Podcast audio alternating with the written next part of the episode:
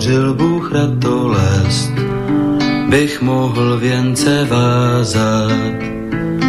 Děkuji, děkuji za bolest, jež učí mne se tázat. Děkuji, děkuji za nezdar, jenž naučí mne píly, bych mohl, bych mohl přinést dar, byť nezbývalo síly. Děkuji, děkuji, děkuji.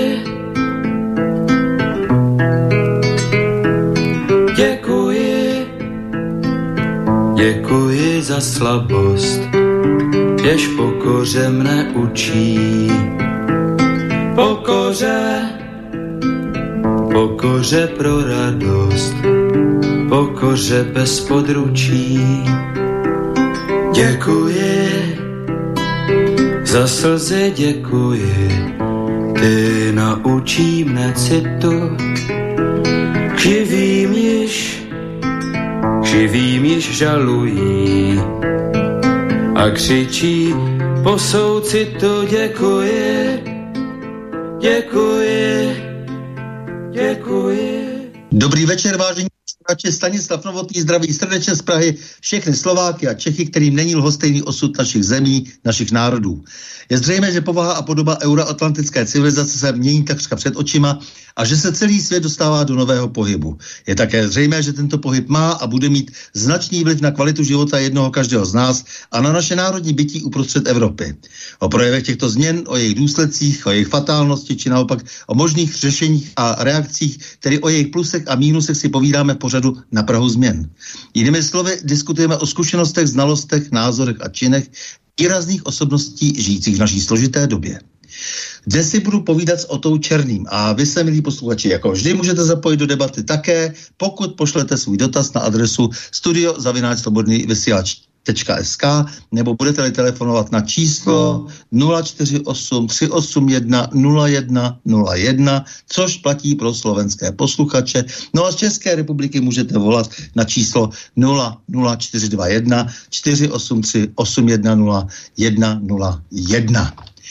Oto Černý, publicista, vydavatel, bývalý politický vězeň a signatář Charty 77. Dobrý večer, vážení Oto, vítám tě srdečně na našem váženém slobodném vysílači a to v pořadu na Prahu změn. Dobrý večer tobě, Stando, i posluchačům.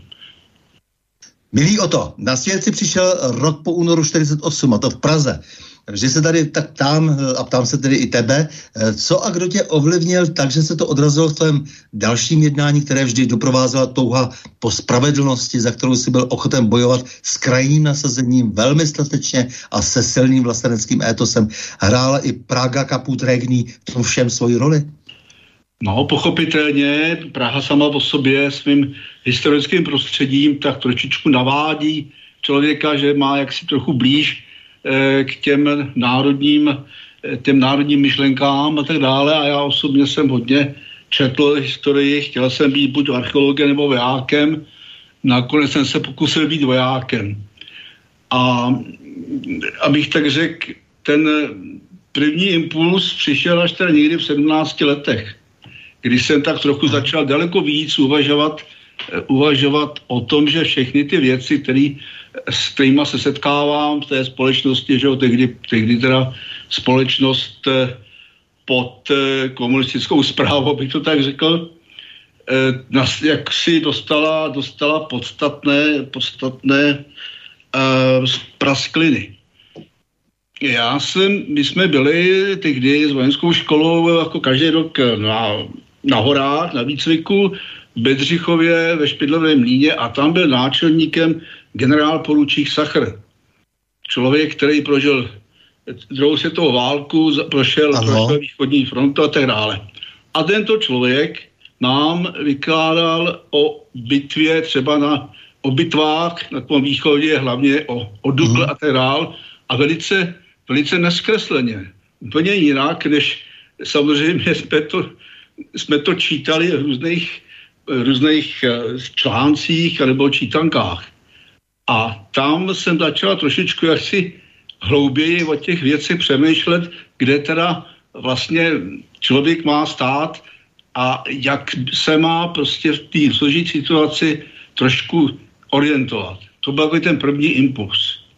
Takže v 15 si vstoupil teda do té vojenské školy Jana, Jana Žižky a mm, tam si, jak si, eh, si nějak rovnala myšlenky, ale protože už to byla 60. léta pokročila no. vlastně, ano. Eh, tak eh, se trošku i uvolňovaly jak si ty vztahy a možnosti že, jako toho, té debaty no. o historii. To je velmi zajímavé, protože samozřejmě ty jsi ještě zažil ty pamětníky druhé světové války a vlastně ano. první republiky a tak dále.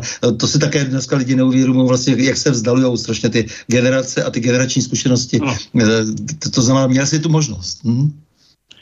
Přesně tak a dokonce i, náčelní výcviku tehdy v té Moravské Třebové byl, byl fronták, byl člověk z fronty a mm. byl takový, i tak byl neortodoxní, protože eh, se k věcem stavil velice, velice přímo a velice, jak si bych řekl, eh, řekal, toto je tak a toto je takhle. A nic není mezi tím.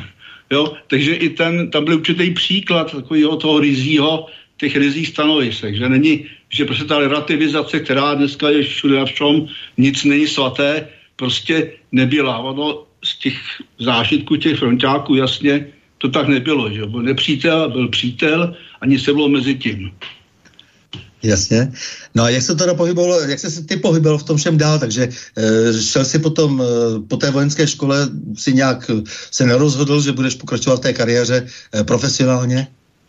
Ne, bylo to tak. Já jsem v třetím ročníku se účastnil takové trošku malé rebelie, kdy teda tehdy změnili nějak to vojenské školství a nám se to nelíbilo, tak jsem se toho účastnil a výsledkem bylo, že teda jsem nebyl připuštěn k maturitě a a abych nešel teda, nedosluhoval někde v útvaru, tak jsem šel k vojenský stavbám. Tak skončila moje vojenská kariéra v podstatě. Takže jsi šel k vojenským stavbám, ale do toho všeho najednou přišel rok 68. A to byla určitě výzva, protože eh, ty se svojí povahou a zcela evidentně, jak, si, jak říkáš, nejenom, že ta Praha tě inspirovala, určitě tam bylo ještě celá řada, teď si jmenoval zrovna eh, ty osobnosti, které eh, na tebe působily, takže si řekl jako, teď jak jsi to vlastně vykládal, teď se tě pochopil trošku, že přítel, nepřítel, hotovo. Přesně tak, no. Taky trošičku jsem byl v to jsme jednak radikální, jako každý mladý člověk, tam už to je jako trochu, že jo, když se člověk vyvíjí, tak je radikální, moc příliš nepřemýšlí a jde, jde za tím, co si myslí a co má nějakým sobě do sebe dostal.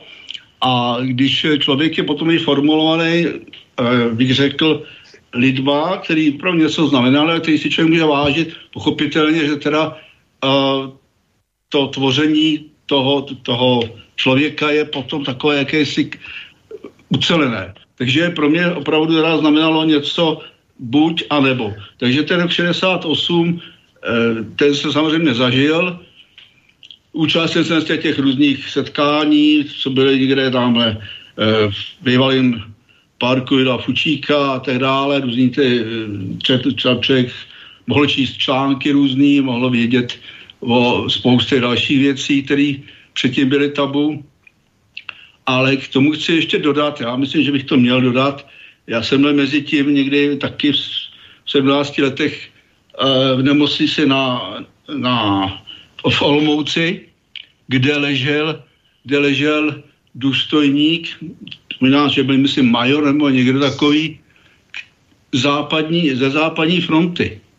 Letec, který mm. tam umírá na ozáření právě e, z uranových dolů. A ten člověk mm nejdřív, jak si samozřejmě nemluvil o těch věcech příliš a pak když zjistil jsem takový, jak si vnímavý, že teda rád bych rád slyšel o jeho osudech, tak mi leco samozřejmě řekl. A říkal to bez jakýkoliv, jakýkoliv trpkosti nebo nenávisti. Mm-hmm. A e, potom, když jsem odcházel, mi přál právě, přál mi, říkal mi teda, abych, že mi všechno dobrý a abych opravdu byl věren tomu, ty, tomu, tomu národu, tomu státu. Navzdory teda, co on třeba prožil, že? Spíše národu než státu asi. No. um, jasně. Rozumím. E, takže tehdy v těch 17 letech, dobře, ale e, to by bylo kolik? 19 v roce 68? Jo, bylo by 19, ano, Srp, takže... Srpnu 68 e, si se do něčeho pustil vlastně a e, dokonce se zapálil tank. No, já jsem měl to, jak si tu štěstí nebo smůlu, že jsme byli dislokovaní u generálního štábu, že jsem začal obsazování generálního štábu hmm. ráno, někdy v půl čtvrtý a e, protože jsem e, byli dislokovaný potom teda pracovně na letiště ve Kbelích, tak jsem okamžitě byl na letiště ve Kbelích a o tam tuď... Když o těch vojenských staveb vlastně. No, no, když jsem slyšel teda od, od rozhlasu to, takový ty, to, to vysílání a volání, tak jsme se přemísli kamarádem k rozhlasu, takže se začal, zažíval jsem už samého počátku u toho rozhlasu eh, veškeré ty události. A hmm. během toho, toho dne, teda dopoledne, eh, se mi podařilo eh, prostě podařilo se dostat blíž k tanku, který se motal kolem sochy svatého Václava z té druhé strany, kde to je nejužší a, a měl proražený nádrže, ty přídavný vzadu. Ta nafta stříkala, že na ten motor, tak mi jak si blesklo hlavou, hele, to by šlo, to by šlo zapálit. Tak jsem s pomocí kanála stočil noviny, zapálil noviny a vyběhl jsem a hodil jsem to na tu motorovou část. No. A ten tank jde dolejší, ty tehdejší bulharský kultury bylo vidět jako hustý dým a jak teda, jak teda ta, ta motorová část pravděpodobně začala hořet. A dostal se tak vlastně do té symboliky toho uh, eh, 21. srpna. Tak, asi no.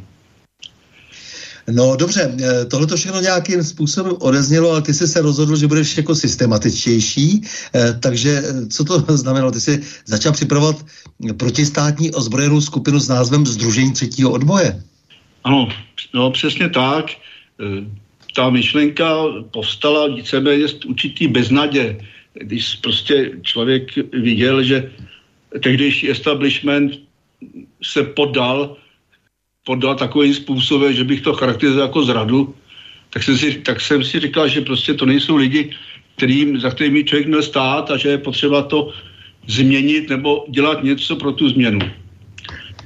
Takže jsem mezi, bylo to, bylo to taky trošku naivní pochopitelně, ale vycházel jsem z toho, že ta činnost nějaká musí stát, že přece lidi nemůžou na to úplně čině. Takže jsem mezi určitými kamarády se snažil vytvořit určitou skupinu, která by, která by v příhodní době, například v době určitých manifestací, demonstrací, které by probíhaly v Praze z, nějakého důvodu, Eh, tak být to součástí, ale součástí jako skupina organizovaná, která by dokázala, eh, dejme tomu, prorazit kordony eh, těch policistů a tak dále a dokázala by prostě, když by ten DAF viděl, že třeba utíkají ty policisté, nebo že prostě nemají tehdy SMBáci, že milicionáři, takže ten DAF bychom strhli do daleko, daleko větších akcí.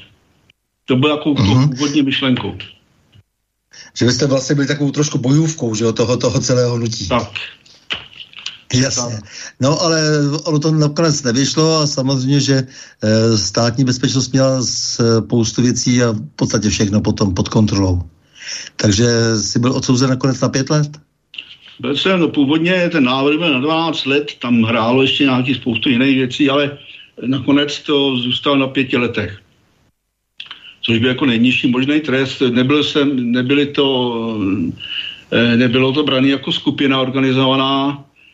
Tehdy, jak jsem, jak jsem spozoroval v těch diskuzích, jsem byl rok ve vazbě, že jo, s vyšetřovateli a tak dále, tak tam bylo celkem evidentní, že to bylo období, kdy byla takzvaná normalizace, že se museli tvářit, že všechno mají pod kontrolou, všechno je dobře a nepřáli si prostě mít nějaký velký případy.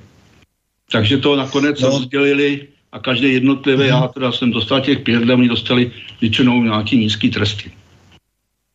to byla potom nakonec ta taktika, že jo, vlastně té strany, že že se to vyřídí potom jinak a jemnějším způsobem, jo, jo. což znamenalo potom, Určitě. že se zase ve, ve svých řadách vyčistili eh, nějakých 600 tisíc lidí, vyhodili a tak dále. Že?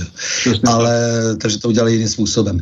No a takže jsi si zažil své samozřejmě, protože jsi byl docela na tvrdých, eh, v tvrdých kriminálech, jako je Mírov a podobně. Že? A, eh, takže jsi po pěti letech byl propuštěn? No. Byl jsem propuštěný mimo, samozřejmě, že i v, v tom kriminále byly různý pokusy, různý provokace. Nikdy, tehdy nikdy nebylo úplně jasný, když člověk dostal nějaký ohraničený trest, že musí, jsme říkali, vylíst. Protože když byl zájem, tak se dalo s pomocí provokatérů a křivýho svědectví eh, dokázalo yes. dostat další trest, takzvaný nášup a to už se potom točilo, že všechno. Takže ani z pár roků může, mohl, to, mohl to být třeba deset let. Tak ty no dobře, ty jsi, ale v podstatě si vylez a hned si zase podepsal chartu 77. Mm a potom si jak si e, dělal spoustu věcí prostě kolem charty, že jo, zajišťoval si tiskoviny ze zahraničí, spoluautor e, prvních informací o chartě, e, zajišťoval si spojení se signatáři a podobně, takže zase si se rozhodl organizovat skupinu, která bude prostě tady bojovat proti režimu nějakým systematickým způsobem. No a jak to nakonec celé dopadlo? Tahle ta tvoje část života, která vlastně navazovala velmi radikálně na to, co si dělal na počátku 70. let. Ano, e, já jsem po půl, bylo to asi půl roku po tom, co jsem měl výstup, jsem podepsal, to bylo v prosinci 77, jsem podepsal chartu, jako jeden z těch prvních u Petra Ovla a jsem mimo, mimochodem seděl předtím nějaký čas na Mírově a hned jsem se zapojil do té práce charty, stýkal spíš té technické části, což znamenalo kontakty s dalšími signatáři, skání signatářů, e, roznášení a rozmnožování tiskovin, e, přebírání tiskovin ze zahraničí a tak podobně. A to asi tahle ta činnost, já bych řekl, v tom plnom nasazení trvala druhá asi rok. Ale mm-hmm. Jelikož zase díky mé radikální povaze se mi to nezdálo jako plně hodnotný odboj. to papírování, tak jo. Takže jsme se spojili ještě s bývalýma lidma, kteří jsme se poznali po kriminálech. Částečně to byli důstojníci, někteří to byli technici a tedy a tedy s tím, že s tím, že, že se nějakým způsobem dostaneme a vytvoříme, e, vytvoříme nezávislý svobodný vysílač, někde na lodi v mezinárodních vodách. A k tomu jsme jako samozřejmě potřebovali, potřebovali peníze, které měly vyjít z nějakých jednoho člověka, který měl nějaký zlepšovací plány, co se týkalo ražby, ražby tunelů. A to se jako mělo zpeněžit a mělo to, mělo to, ty peníze měly použít na ten vysílač. No a teď je věc... úžasný, ale ano? vám nestačili prostě, vám nestačil hlas Ameriky a e, svobodná Evropa. Ne, ne, ne to, je to, někdy, přich, je to někdy přišlo, že e, ta informovanost i z toho hlasu Ameriky je taková trošku divná, jo? že ano, ano. Oni, ne, oni tam měli stále, by to připadalo takový trošku propagandistický a to někdy tahalo za uši. I když je, samozřejmě ty Jasně. informace tam byly, ale myslím, že to nebylo ono úplně, jo? takže my si říkali, musíme něco podle svýho to, to, to udělá nějaký způsob. A pokud jsme viděli, že ty ozbrojený odpor momentálně není možný, tak jiná šance byla eh, ze zahraničí. Takže, a major Vojtěch Vala, ta kauza. No, Vojtěch Vala, takže Vojta Vala měl, měl za pomocí vírníků, který se sestrojil, eh, přeletět do Rakouska a kde měl teda začít eh, ve jménu této věci nějakým způsobem jednat a tu věc prostě se snažil uskutečnit. A my jsme měli potom postupně do toho zahraničí odcházet. Ono se to zvolilo tím proto, protože kdyby Vojtu bývalý vojenského letce nepustili normálním způsobem, že ani by, měl by to měl by problémy. Takže se zvolil právě ten způsob, to je ten vírník. E, bohužel Vojta Vala zabloudil mlze, udělal otočku a mm-hmm. přistál na bramborovém poli, kde zrovna sbírají brambory. A schodu, jako samozřejmě pananiční pásmu a skoro okolností tam mezi těma lidma byli ty milicionáři, že jo, nebo ty, pohr- ty, ty pomocníci.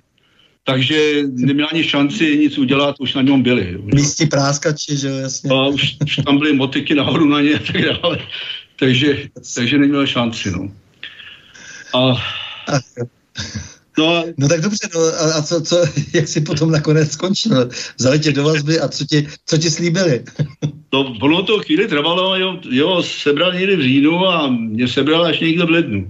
Ono zase na druhou stranu už jsme byli protřelí kriminálníci a už jsme byli, hodně jsme používali konspiraci a hodně jsme jaksi se snažili, aby nebyli, bylo propojení zřetelný, aby jsme, abychom při prozrazení pochopitelně to vždycky někde skončilo a nešlo to dál. Že? A takže já, to... se, já, se musím, já se omlouvám, že se trošku no. u toho směju, prostě, že ty to vyprávíš tak nádherně, ale samozřejmě, že to bylo daleko tragičtější a že když se člověk žije do té situace, no. že to bylo úplně šílený. Já když dám takový, takový pří, příklad, jak to někdy vypadalo, že já jsem třeba chodil telefonovat eh, do, do Rakouska od jednoho, od jedné dílny, tehdejšího nějakého národního podniku a tak dále, a tam byl člověk náš, který mi to umožňoval a zároveň chodil hlásit, kde já jsem telefonoval. Ale ten člověk současně tam pracoval a dělal tam falešní doklady, které jsme měli použít. A o těch nemluvil. No, takže ta, ta, ta rozpornost některých těch věcí tam byla značná. No. To, nebylo to jednoduché, nebylo to takový, bych řekl, je bylo to mnoho vrství. A člověk musel si dát hrozně velkého pacha, jak se říká. To. No a dobře, takže, takže vzali tě do vazby nakonec v roce 78 a e, co ti, to, z čeho tě obvinili? V 78 mě, mě sebrali a obvinovali mě e, z přípravy teroru. Podle nich, podle toho, co mi tam sdělili, jim někdo volal, že na hlavním nádraží v Úschovně je magnetofonový pásek. Tak se ho pustili a tam kdo si sděloval, že je to jejich verze, jo, co mi řekli. Tam jim kdo si sděloval, že pokud nepropostají Voj, Vojtěcha Valu, takže vybuchne v metru bomba. Což pochopitelně tohle byla provokace ze strany státní bezpečnosti v tom smyslu, že ano, toto byl fakt, to se stalo, ale nešlo o Vojtu Valu, to už byla nad, bych řekl, nadstavba státní bezpečnosti a já tam vůbec nefiguroval a oni to chtěli použít vůči mě, abych já nějakým způsobem, aby mě zmačkli, jak se říká. Protože, jak jsem se dozvěděl po 89. tak ano, to se stalo, že tam někdo měl, někdo tam dal nějaký ten pásek, ale chtěl výkupný, eh, výkupný za ten, když teda ten výbuch neproběhne, chtěl výkupný a vrtulník do západního Německa. To ostatní, že jsem to měl být já, Vojta Hala, to samozřejmě byla nastavba, že jo. Takže, takže toto mi bylo dáváno prostě, abych, abych, se, abych se říká, se k tomu postavil, že jo. No. Bylo to složité, protože protože při vědomí, že o, oni, když už, když už nějakým způsobem dali do vazby, tak neradi z vazby pouštěli. Vždycky aspoň něco si vymysleli, aby nebo připravili, aby jaksi ten člověk byl pod dohledem, že jo? co kdyby. Takže a pro mě sama to, to znamenalo, že tehdy byla sazba 8 až 12 let přípravě teroru a tehdy, tehdy to pro mě znamenalo jako recidivista, pojď jsem vlastně podle stejné hlavy jedna protistátní, se mě už byl předtím odsouzený, tak by to znamenalo jako 12 let další, jo. Mm, ten je smrtelný. Takže a to člověk už uvažuje, jestli by vylez nebo nevylez, jestli by byl užitečný kriminálu nebo venku. Takže takovéhle věci tam byly. E, při tom vyšetřování se ovšem objevily takové rozpory samotným, v samotné práci té státní bezpečnosti bylo vidět, že pracují dvě skupiny a každá jinak a každá s jiným cílem. Nakonec se zjistilo ještě během té vazby těch dvou, tří dnů, že mají záznam od jejich agenta, kde byl se mnou inkriminovaný době, bylo 30. prosince, byl se mnou vlastně celý odpoledne a nahrával naše setkání nebo na, naše slavení Silvestra. Takže oni měli potom vlastně pásek na to, kde jsem zase já nemohl být na dvou místech. tak to se jim silně narušovalo. Jo. Takže tam bylo vidět to, dá, když ta pod tíhou těch, těch problémů, taky jsme mě ptali, jestli umí řídit vrtulní, že takové věci. Pod tíhou těchto problémů eh, jsem teda řekl, když, když jste mi kdysi, když mi nabízeli vycestování, jak jsem řekl, když jste mi nabízeli vycestování, tak já to teďka beru, teď jsem to odmít. Ale v intencích toho, že samozřejmě si i předtím říkali s kamarádama, že musíme jít ven, tak jsem to i využil a že to beru. No. Samozřejmě ten závěr byl takový, že, že nakonec, že volali někam, dost dlouhý rozhovor, pak se vrátili, docela naštvaný teda, a řekli, no, tak si to podejte, ale nemyslete si, budete tam jako venku chodit po stejných kancelářích jako, jako tady, to vám zařídíme. Tak jsem byl potom propuštěný z vazby, ale stále jsem měl eh, trestní čin na pomáhání k opuštění republiky, asi jako jakou zálohu, kdybych se šprajicoval nějak, nebo aby mě měli stát, jako s čím potrestat. No. A to bylo to dva roky, než teda, téměř dva roky, než teda jsem mohl vycestovat a to bylo za pomoci teda švédské, švédské ambasády. Eh, takže jsi potom emigroval do Švédska? Ano. A ve Švédsku co bylo, co bylo dál? Tak ve Švédsku jsem nejdřív eh, byl chvíli nějakom tom středisku a pak jsem začal dělat z práce eh, soukromého zámku rodiny, hraběcí rodiny von Rosen, už byla velmi význačná rodina, která se pohybovala i předtím desetiletí v diplomaci a tak dále a tak dále. A tak tam jsem dělal správce a samozřejmě jsem nesložil ruce klín a samozřejmě, jsem se, se snažil psát, psal jsem třeba do listů, do socialistických listů, psal jsem o poměrech v kriminálech a tak dále. Pak jsem samozřejmě byl angažovaný Eh, v emigrantských hnutích i těch, eh, jak teda, jak teda, jak teda mezi, Čechami, mezi Čechy a Slováky, tak teda i mezinárodní, jako byla třeba Resistance International uh, Vladimíra Bukovského, který už, který už mhm. nežije, a další organizace, vydával jsem severský listy, který se taky šíří i nejenom po Skandinávii, ale i v jiných částech světa, takže jsme mývali navzájem kontakty. Prostě, migranty. No, se migranty, takže jsem se snažil zase nějakým způsobem proti tomu systému se postavit.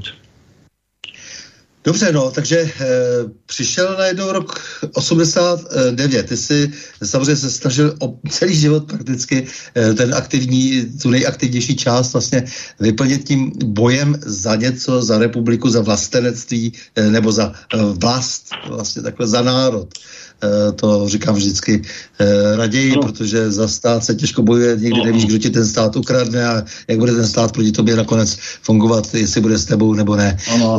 Takže, takže co jsi dělal potom, jak, jak, jak, jsi se, jak jsi se rozhodl, že ten rok 89 pojmeš, protože mě to tady zajímá úplně nejvíc dnes, protože hmm. máme už dost uh, desítek let na to, abychom refte- re- reflektovali, co se vlastně tehdy stalo. Hmm. Považuji za, za převrat. Samozřejmě ne, že za, za žádnou revoluci, to je úplný nesmysl. Uh, to, co se stalo za připravený převrat a tak dále. A mě v tom všem zajímá, uh, jak zaprvé, jak jsi vnímal ty ten uh, rok 89 a pak se dostaneme k tomu dalšímu tématu, který, které si myslím, že je velmi důležité, co to je vlastně dizidentství v tom všem eh, té profízlovanosti, eh, která je tak, eh, se táhne tak jako červená nit našimi dějinami. Ten rok 89, tam bych předeslal i to, že vlastně některý lidi, jako, jako my, jsme byli kontaktovaní tím, tím českým československým nebo službami už trochu předtím, už v roce 88 jsem byl kontaktový nějakým člověkem, který mi jak trošku nadbíhal a tohle, který byl evidentně, to byl zástupce Škodovky ve, ve Skandinávii, který byl evidentně poslaný, aby, zjišť, aby zjišťoval, jak, jaký mám názory, že a tak dále, a tak dále. Do toho i spadá to, že na jaře 89 byl propuštěný Vojta Vala, ten bývalý kapitán parašutistů Franta Weiss mm-hmm. a tak dále, takže oni nějakým způsobem připravovali něco už předtím. Jo, nebylo to nic zřetelného úplně, ale bylo tam vidět jaká, jakási příprava. No, já jsem v roce tom 89, ještě někdy v srpnu k tomu výročí měl ve švédském rádiu takový krátký rozhovor, kde se mě na to ptali, jestli je možný nějaká změna nebo podobně. A já jsem ještě tehdy říkal, že to nevidím, že prostě tam je 80 tisíc milicionářů a když nepočítám, nepočítám další teda ozbrojené složky a pochybuju, že ten, že ten systém nebo ten režim by se jen tak lehce vzdal. A ono se to stalo teda, že on byl, on byl lehce vzdán, on se vzdal, teda byl lehce vzdán, že. On byl lehce vzdán, protože ta dohoda mezi Západem a Východem ano. je dneska velmi zřetelná, která vlastně se od, tý, od té poloviny 80. let připravovala a je jasné, že nakonec to bylo za to tak právě jednoduché, že ta elita, takzvaná komunistická, dostane holty výhody. No přesně, no, přesně tak. No a tak v podstatě to ukázalo se to potom v roce 89 jenom tím, jak se obsazovaly různá místa e, státní správě, když byly zase vyakčinění, ty, ty, co tam nebyli pohodlní, že a tak dále, když to třeba byli lidé, kteří, byli, kteří nebyli nějakým způsobem si ty ruce nepošpinili, byli to třeba odborníci, ale prostě nějakým způsobem se nehodili. Že? Mně eh, bylo nabídnuto místo třetího tajemníka na švédské ambasádě eh, a myslím, že kdybych tenkrát tam mohl být, tak bych asi byl dost užitečný, protože jsem měl hodně kontaktů mezi švédskou šlechtou, tu politickou částí teda toho spektra pravicového. Ale to se neuskutečnilo po nějakom krátkom čase v roce 90 eh, přišla, přišel fax Dinsbírovi, že černý ne nepřišel, nepřišel z Čech, ale přišel od někud ze Spojených států.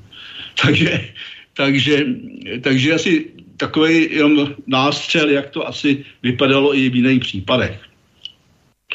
No já právě, tohle to mě velmi zajímá, protože ono, my nemůžeme prostě vzdát to zkoumání té nedávné historie, eh, protože jak si tady je jasný kauzální nexus, eh, protože ta celý ten vývoj od toho roku 89 eh, vlastně předznamenal současnost a ta současnost je velmi tristní, to si, a na tom se asi shodneme.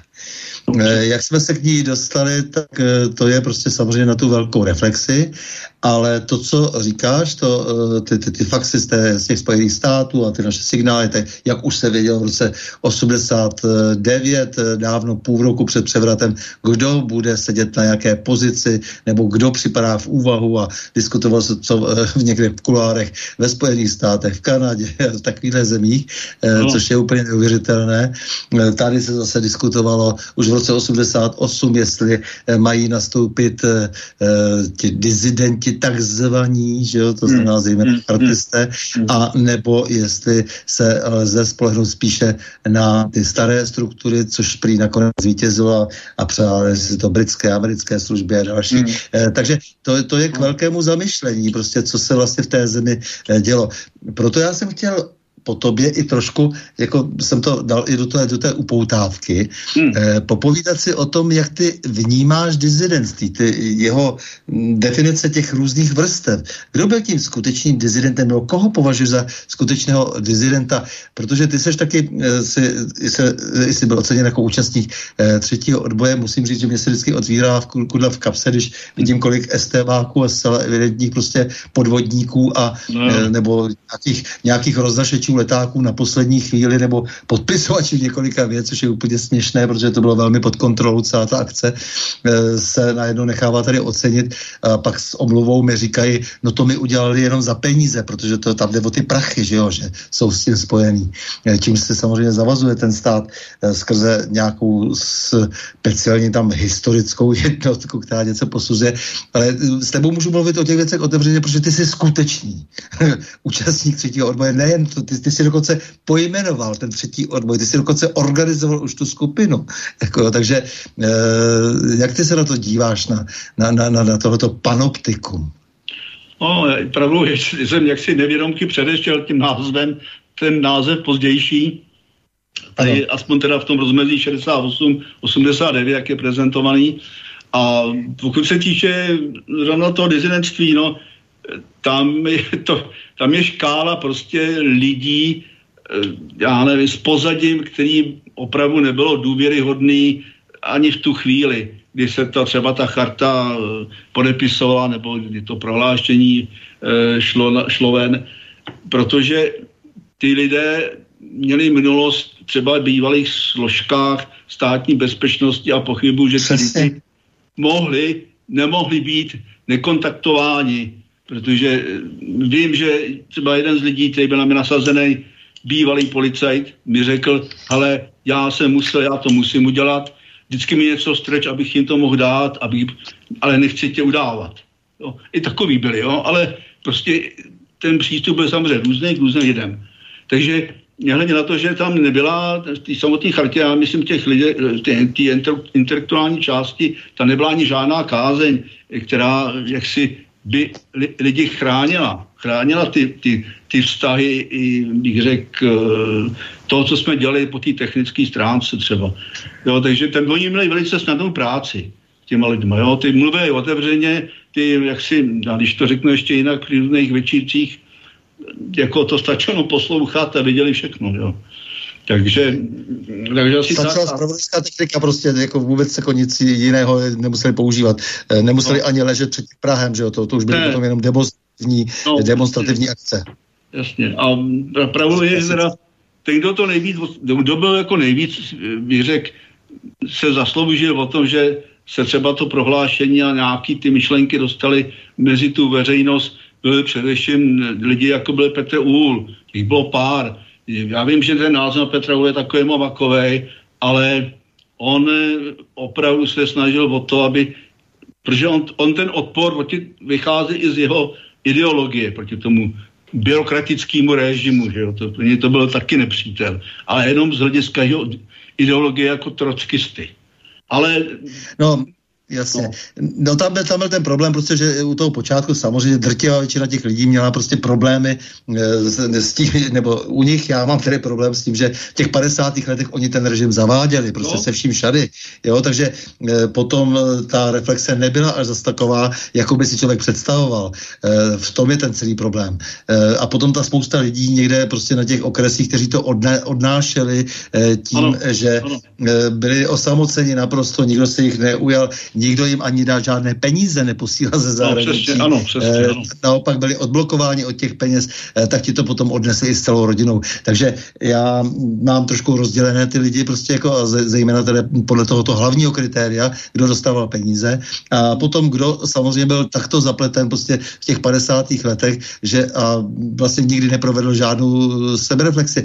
Eh, takže je to moc hezké, když oni říkají prostě, že najednou se stali těmi hrdiny ze dne na den, ale Eh, třeba soudružka Šiklová se dodnes eh, nebo do své smrti se neomluvila eh, za to, jak vyhazovala v 50. letech studenty ze škol a z kádrových důvodů a vůbec jak si nebyla ochotná prostě jako jak si se k tomu potom přiznat a doznat. No, přesně tak, ale jasně, že tam se připilo i více lidí, který já jsem už třeba taky už neznal, že jo, jsem potom už byl sledovaný hodně, takže jsem byl vlastně omezený v těch možností něco dělat. Eh, musel jsem si dát hrozně, hrozně, hrozně pozor a takže jsem trošku jako potom už z toho vypadl v tom roce 70, spíš 8-9 teda. A, ale pravdou je, že, pravdou je, že uh, tam byli lidé, jako třeba plukovní Oldřich Hromádka, což by jeden z náčelníků, eh, náčelníků uranových lágrů na Karlovarsku. Že? Ten ano, potom tu kartu podepsal a to nebylo, to nebyl jenom on, no, tam, když nebyl, ty ostatní třeba nebyli plukovníci, ale byli, předtím byli, předtím byli eh, angažovaní, angažovaní eh, komunisté a páchali věci, které nebyly nehezký věci, že jo, asi tak. No jasně, šabata, spol, že jo, no, to jasně, takže já, takových ale lidí. Eh, Důstojníci státní bezpečnosti, celá řada jich tam byla. To taky ta charta nemohla proniknout. Já jsem, já jsem dělal to pražský státní obnovy, tam, byla ta, tam byly ty kriminálnice, všechno možný, jo, se tam střelil lopatou, se tam dělalo. A když jsem s tím třeba přišel, s tím prohlášením, tenhle myslím tě přesně, ale jak říkáš tam to ty, ty tě ho znám z 50. let, co dělal, co já bych v životě nemohl podepsat. A to já znám, prostě, ano, já jsem přesně takhle kontaktoval spoustu lidí, prostě a nechtěli s tím vůbec nic mít společného, jako jo, to prostě pro, pro vězně třeba z 50. letech let bylo naprosto prostě, byla nepřijatelná charta 77. To se rád, že to vidíš úplně stejně, to znamená, že potom ale samozřejmě si musíme všímat těch lidí, kteří byli opravdu osobně oso, uh, so, uh, vlastně stateční a svobodní v podstatě a, a ti to většinou nejvíce odnesli. A největší problém prostě samozřejmě byl u toho přijímání peněz a ty o tom něco víš, protože ty si vlastně v tom Švédsku uh, znal uh, pana Janoucha, uh, který vlastně založil nadaci Charty 77. Uh, tak jak to bylo třeba s financováním, uh, s financováním té nadace kde teda se o to velmi zasloužil jistý pan Soros. No, tam ty peníze přicházely jakoby z různých zdrojů, že to je jasný, že to nebyl jeden jeden zdroj, různých takových fondů a všeho možného.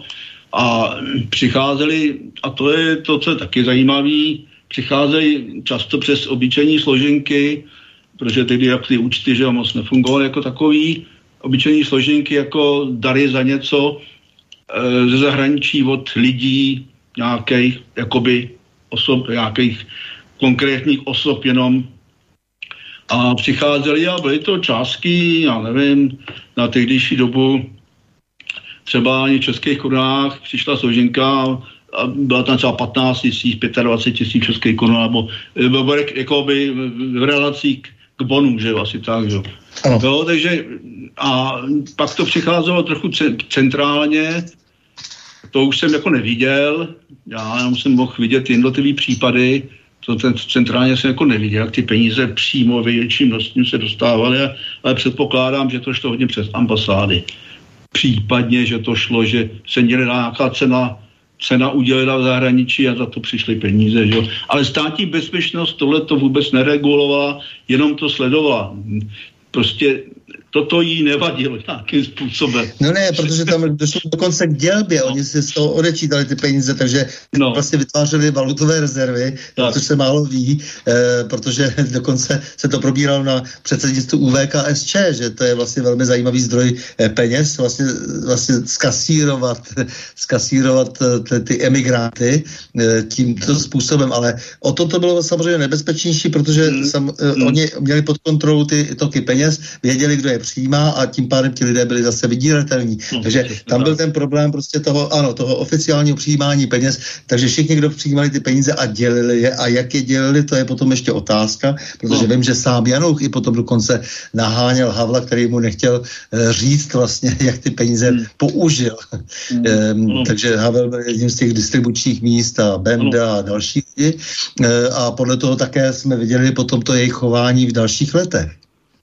Jasně, no. Ono, ono je taky třeba říct, že, že v těch, to, finan, to financování to financování de facto oni samozřejmě mohli ty státní bezpečnosti peníze mohla někde zadržovat, ale ono to dost dobře nešlo. Ono to přišlo složenkou a to by to museli ukrást. Že?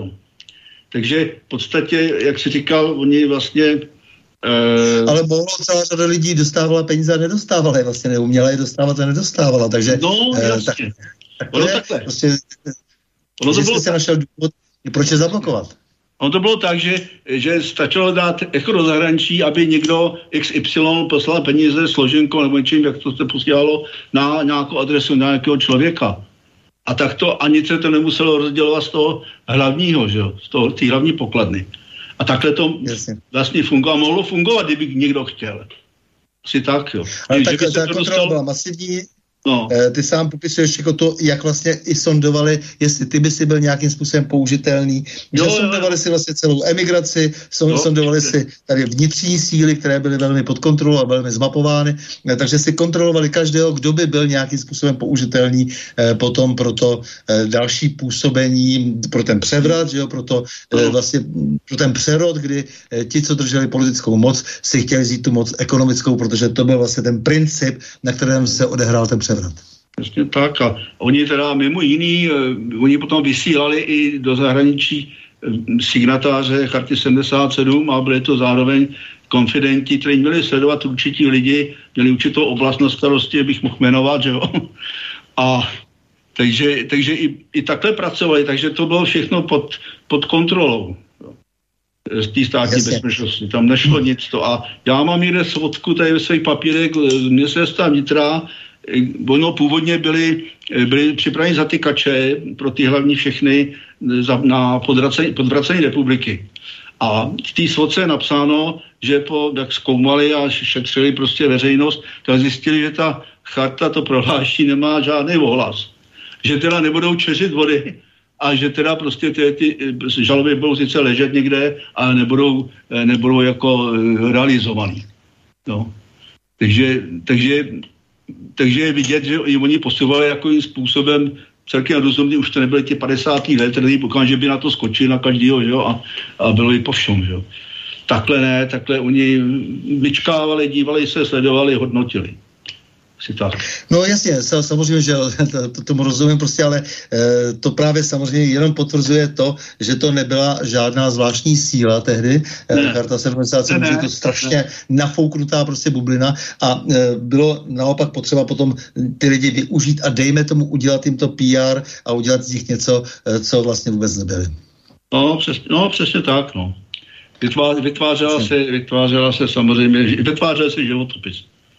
Vytvářely se životopisy, ty životopisy se vylhaly, většinou dokonce se zasunuly e, různé e, nové e, listiny do těch no. jejich svazků, e, naopak se vypreparovaly ty svazky, pak se ty svazky přeprodávaly, no. přeprodávaly se informace e, ven, to znamená západ obchodoval s východem e, vlastně v té takové té, e, v tom archiv, archivnickém kšeftu, že jo, e, nakonec, když vidíš, jako kdo se všechno dostal ke zprávě e, archivu bezpečnostních složek, no. typicky Pavel Žáček, že jako vysoce postavený svazák, který měl našlápnuto, že by jednou skončil v UVKSČ a najednou se prostě ocitá v čele u, u, Ústavu pro studium totalitních no. režimů a odváží materiál ještě, ještě v pozdních letech do Spojených států. To je prostě skandální, že jo, celé.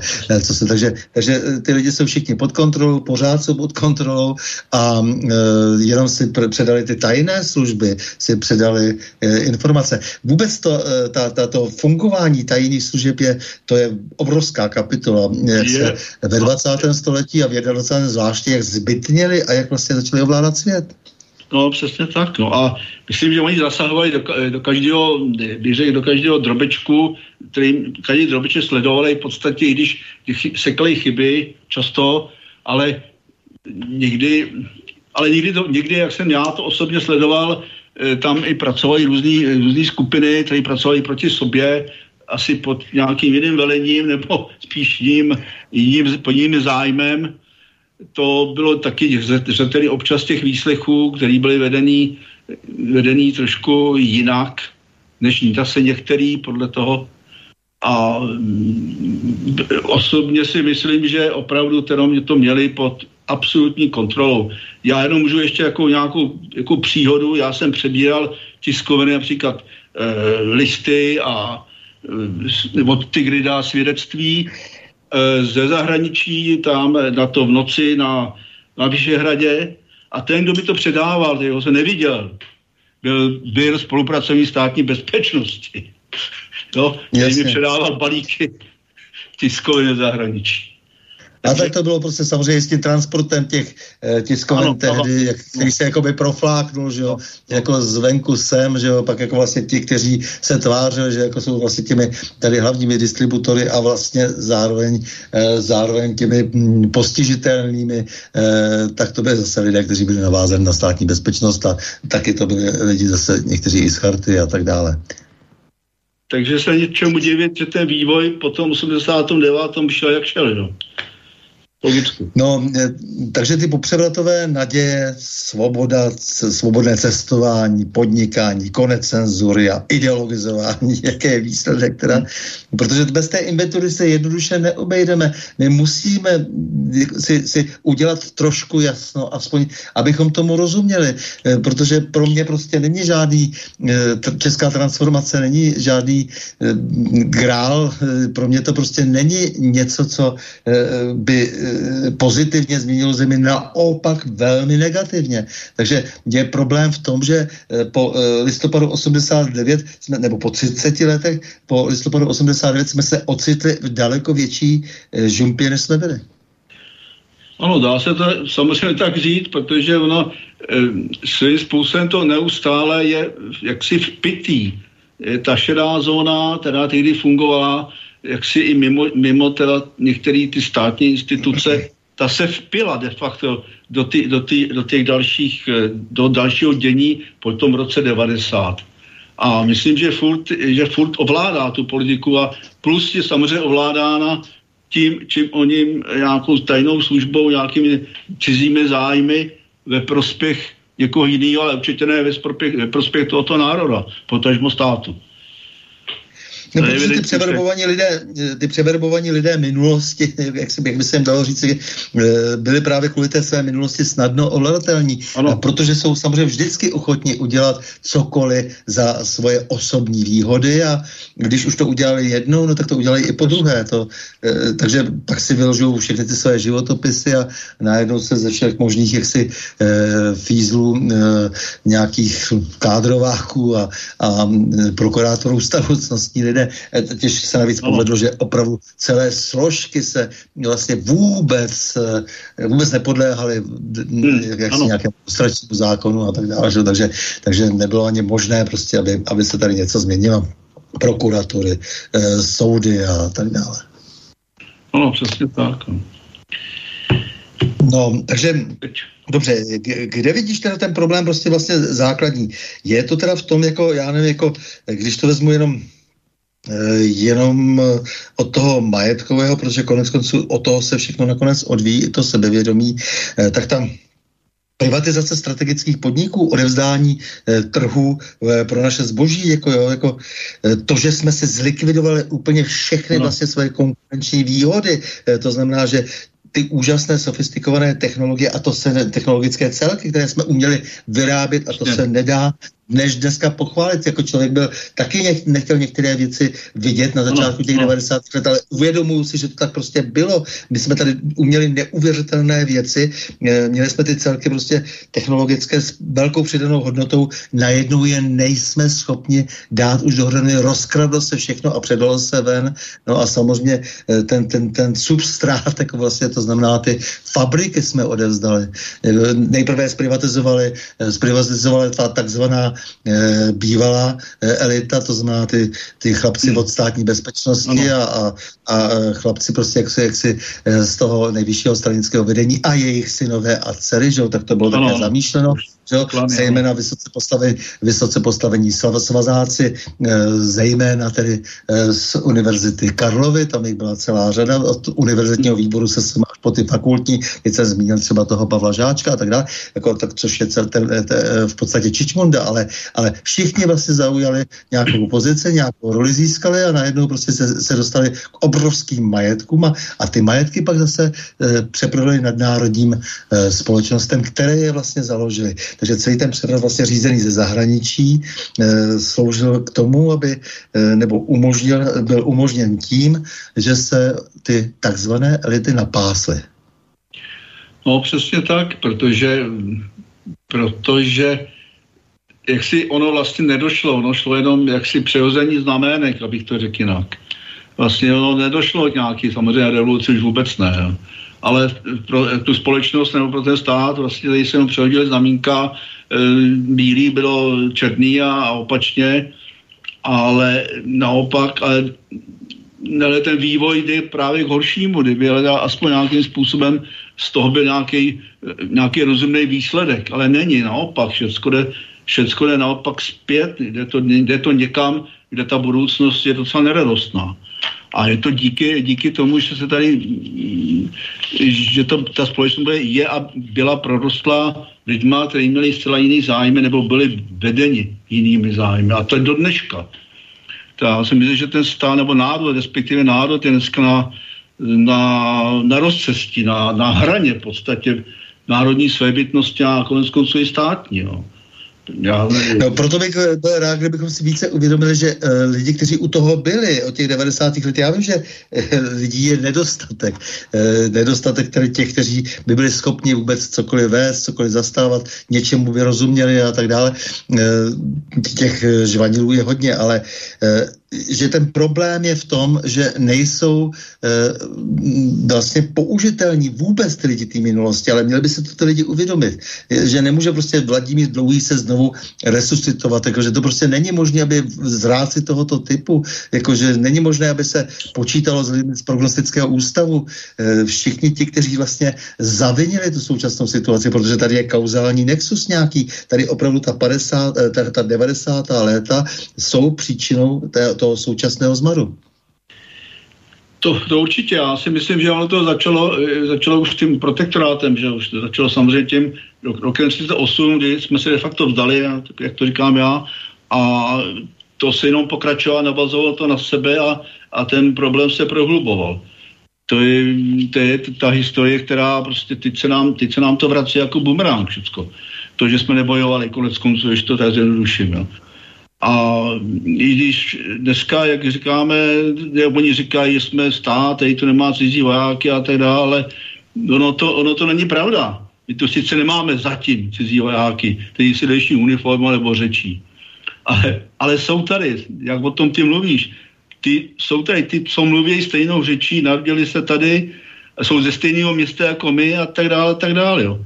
To, to jsou to jsou cizí vojáci, protože ty nejdou v našich národních zájmech, ty jdou proti nám.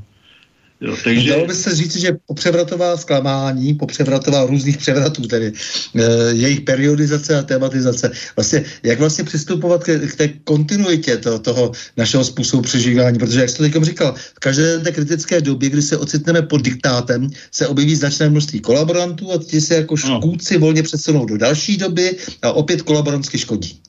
Přes, přesně, no, přesně. Takže my, spí, my nevychováváme, my nevychováváme prostě generace, který uh, by se ty by se cítili národnostně, ale my, ale my stále vychováváme takové nějaký podivný, podivný lidi, prostě, který dojdou za svým zájmem, za svým ziskem a ještě v cizích službách.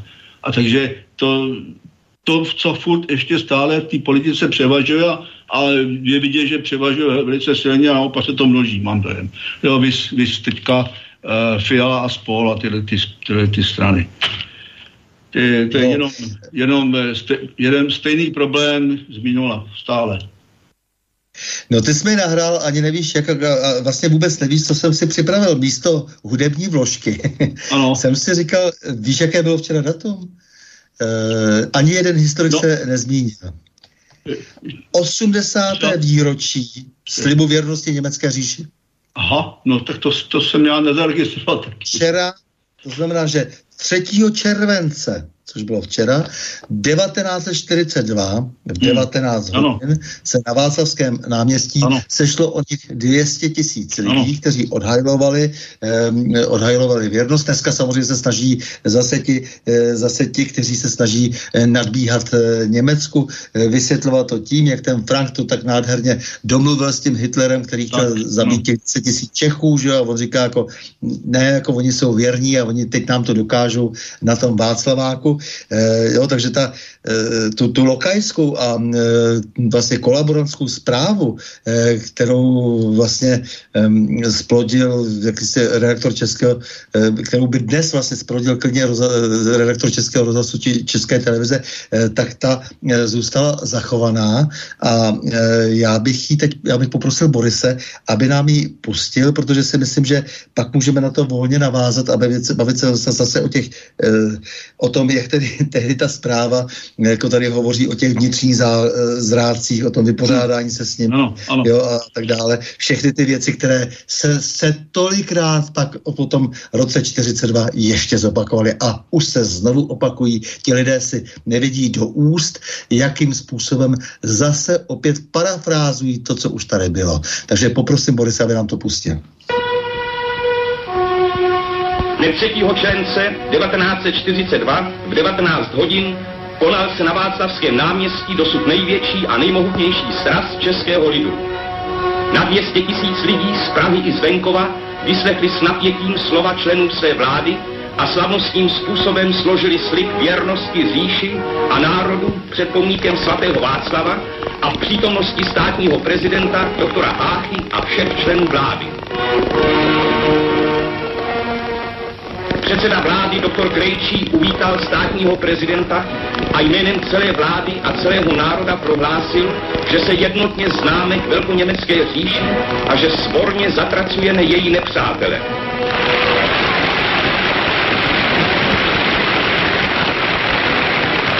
Ministr lidové osvěty Emanuel Moravec upozornil v začátku své řeči na to, že právě před několika minutami byl rozhodnutím zastupujícího říšského protektora zrušen výjimečný stav, takže země Čech a Moravy se vrátili opět k svému klidnému životu.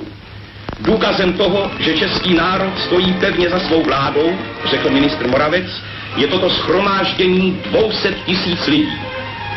Státní prezident a vláda stojí zde bezprostředně před českým lidem, který je srdečně přijal. Minister dále zdůraznil, že on i celá vláda má důvěru ve zdravý rozum národa a proto se za něj vůdci zaručila. Povinností vlády však nyní je zajistit zdárný vývoj národa. Musíme se zbavit nejen všech zrádců, ale také všech lidí, v nich stále dříme vzpomínka na minulost. První řadě to bude naše mládež, která v nejbližší době vyrazí ke startu za novou Evropu. Vystříhejte se podezřelých lidí. Hleďte zvýšenou výkonností pomoci naší velkoněmecké říši v jejím velkém boji za Němce, za Čechy a za ostatní Evropu.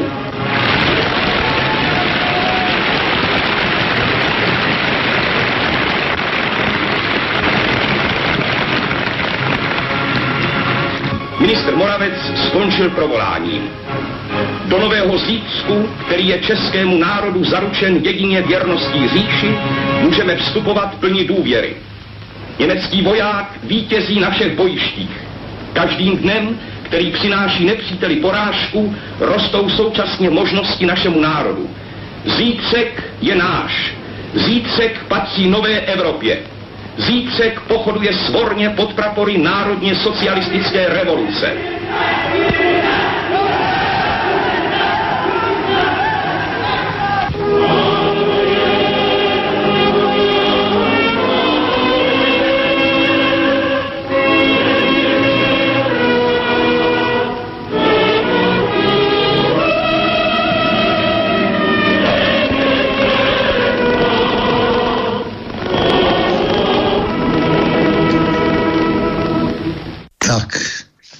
to byl slib věrnosti německé říši, uplynulo 80 let. My sedíme eh, a povídáme si pořadu na Prahu změn s Otou Černým, eh, publicistou, vydavatelem, bývalým politickým vězním a signatářem Charty 77 a eh, člověkem, který opravdu si zaslouží ta všechna vyznamenání za třetí odboj, protože e, celá řada lidí, e, kteří se přihlásili k třetímu odboji, e, tak jsou jenom kolaboranti. Tak bych byl rád, kdybychom si trošku okomentovali to, co bylo teď řečeno, protože co věta, to narážka na to všechno, co se potom v těch 80 letech dalších dělo. No, jako bych to uvedl tím, že co mě zaujalo teda, ten, ta věta, vystříhejte se podezřelých lidí. Jo? no. Teď, jako jsem teďka nedávno čet, že ten policejní mluvčí Moravčík tam uvádí, že mají 65 případů za schovávání ruské agrese. Jo? Například to je 30 obvinění. A když si to vezmeme do kontextu s, s prohlášením Igora Stříže, bývalého vojenského prokurátora, který říká, že i demokracie má své limity svobody, No tak jako, kde potom jsme, nebo co je to, co je to potom to, je to za, za stát? Co je to za společnost? Já tě, milí, já tě, milí, o to poprosím, aby jsme jim eh, teď ten slib věrnosti německé říši nalepili na čelo. Pojďme něco pro to udělat, aby, si, aby se opravdu aspoň někteří za ten nos chytili. No. To je něco tak šíleného, prostě, jako, že, že ty samé věty teď posloucháme. Ano, ano. No a teď se, udělejme si tam předěl, třeba anticharta. Ano, ano. To, to byla úžasná akce. Celá řada těch antichartistů dnes se tváří jako tvrdí antikomunisté. Jako hamba to poslouchat, čili jaké ty uh, vetche a ty, ty, ty, ty, všechny ty, všechny ty uh, hrušínské a, a, a tak dále. To, co vlastně předvádějí, kteří měli naprosto volné pole působnosti, natočili desítky, někdy stovky filmů a já nevím co všechno, uh, jenom proto, aby byli no, i ten svěrák, že jo, a, t- a tak dále, byť jako můžeme oceňovat celou řadu jejich věcí, třeba i umělecké, ale prostě lidsky v žádném případě. No, pochopitelně. Já prostě, když si i veme, že různých, spousta těch obratů, který používají noviny, teda myslím ten mainstream, vlastně jsou obraty, které používali předtím rudý právo. Jo, to, to kopíruje a rudý právo kopíroval se protektorátníky v podstatě. Jo. Tam, tam ty obraty si lehce změnili a posadili se do toho kontextu doby a, a útočili zase na někoho, e, kdo je nepohodlný. To no, dnešní, dnešní, se, dnešní svazáci zase opět vylučují a dávejte pozor no. a tak dále. Jsou tady všelijací, jaksi kartouzové a lidi, kteří sledují internet, práskají eh, naprosto eh, jaksi bez kontextu si eh, nejsou schopni dát dohromady, eh, co vlastně provádí. Oni si to ani neuvědomují. Oni si neuvědomí, že jsou prostě tou, tou, to, to, tím pokračováním toho fízlování eh, společenského, že jsou pokračováním těch nejprve Brečnajdů, potom těch spolupracovníků nacistů, že jo, těch um, gestapa a tak dále, potom uh, těch uh, estébáckých pohunků uh, z 50. let a uh, potom těch normalizačních uh, zase uh, poklončíků, že jo, prostě jako, že všichni ty lidi prostě mají svou kontinuitu a tu kontinuitu musíme připomínat. No, no, musíme, protože aby si jako lidi uvědomovali, že toto není normální, to není přirozený. No, přirození je debatovat, přirození je mluvit o čem, o všem, co i nás pálí a bolí a musíme o tom mluvit normálně, veřejně, bez nějakých přípon a já nevím, nějakého jaký přídavku, že jinak eh, jsme nikam se nedostaneme. Pokud si budeme nahávat neustále, tak eh, se nikam ten národ nedostane. Naopak, bude zapadat čím dál hloubějš do strachu a do obav, že když něco řeknu, že tohle, že nebudu, že v té práci se na mě podívat, nebo dokonce mě z té práce vyhodili, že jo, nepostoupím, teď se kopíruje to, co bylo předtím. V podstatě. Já znám několik případů, kdy to ty lidi takhle pocitují. Takže pojďme dál, prostě česká transformace samotná, už jsme to tady nakousli. E, není to pro tebe cesta do otroctví, protože ať už to bylo jakkoliv míněno, dokonce ta počáteční euforie byla veliká a všichni jsme si říkali, tak asi na tom něco bude, teď volná ruka trhu a tak dále. Pak se ukázalo, že ten trh jsme prodali, že ten trh vlastní někdo jiný, tak přece nemůžeme něco takového chválit. Prostě ta doba prostě nás, e, dejme tomu, začala od začátku, od základu ničit. No jistě, jistě možný je, že tam byla, nebo možný já si i myslím, že ta myšlenka původně určitě nebyla myšlená tak, jak dopadla. To určitě ne, ale hodně tady hrálo do toho, že eh, tady byli lidé, kteří s, s tím nevěděli rady a který jako neaspirovali někam vejš, který byli rádi, že můžou podnikat v drobným nebo tak dále a tím umožnili a dali místo tomu management, těm manažerům z těch podniků e, zahraničního obchodu a já nevím, lidi, kteří měli peníze, byli ty zelenáři, že jo, a podobní, co byli propojení e, s tou sférou, který nakonec i ta státní bezpečnost podporovala, proč tam měla z toho užitek. Takže takže to, ta určitá naivita, přirozená, pochopitelná potom v roce 89. Já jsem sem přišel a viděl jsem eh, tu privatizaci nebo ty fondy, například jsem říkal, kde slibovali 10 a víc a víc procent a pojďám, lidi neblbněte, já mám zkušenosti zvenku, neblbněte, to je nesmysl. Tam, když někde dávají 3 procenta, tak je to prostě výdělek. A tady vám dají 10, 15, 20, to, to zavání něčím jiným. Ale pochopitelně, tak si někdo myslel, že jsem chytrý, že jo, jsem migrace. Si tak. Jasně. E, no dobře, jako to, to všechny ty další průvodní ale jevy, jako jo, třeba e, zrušení armády. Armáda byla v podstatě totálně rozložená, protože ty přece jenom k armádě máš e, vztah dobrý no. a rozumíš tomu, proč je třeba mít armádu. E, víš, že prostě bez armády e, si nemůžeme ani pomyslet na e, nějakou suverenitu, e, když nejsme schopni ani, ani vlastní hranice obránit, e, no. na to však si e, nějaký další, e, nějaký další ozbrojený odboj vésti. E, tak co tomu říkáš, co se stalo s naší armádou? No, existuje takový bonmot, že říká, že, že stát má vždycky jenom jednu armádu, vlastní anebo cizí. No. Takže Jasně.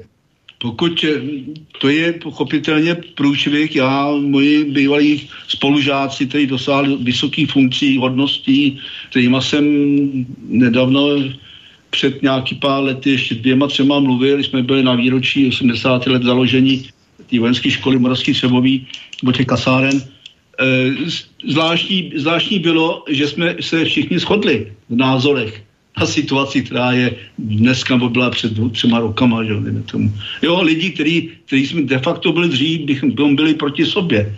Ale teď prostě najednou jsme zjistili, že, že na to vidíme stejnýma očima. No a ty lidi třeba, to byli odborníci, kteří nakonec i v armádě zůstali, prošli nějakou tou prověrkou ale stejně jí nebylo dovoleno, dovoleno pracovat samostatně, byli pod nějakým dozorem lidí, ale kteří tomu vůbec nerozuměli, protože tam byli daný, že jo, reaktivovaní, kteří byli mm, předtím 20 let a teď měli se moderní armádu nějakým způsobem eh, budovat eh, nebo předělávat, kteří tomu nerozuměli. No a pak, když jsme přišli do NATO, tak ty, ty chlapy lidi, co měli ty odborníky, tak je vyházeli ze dne na den.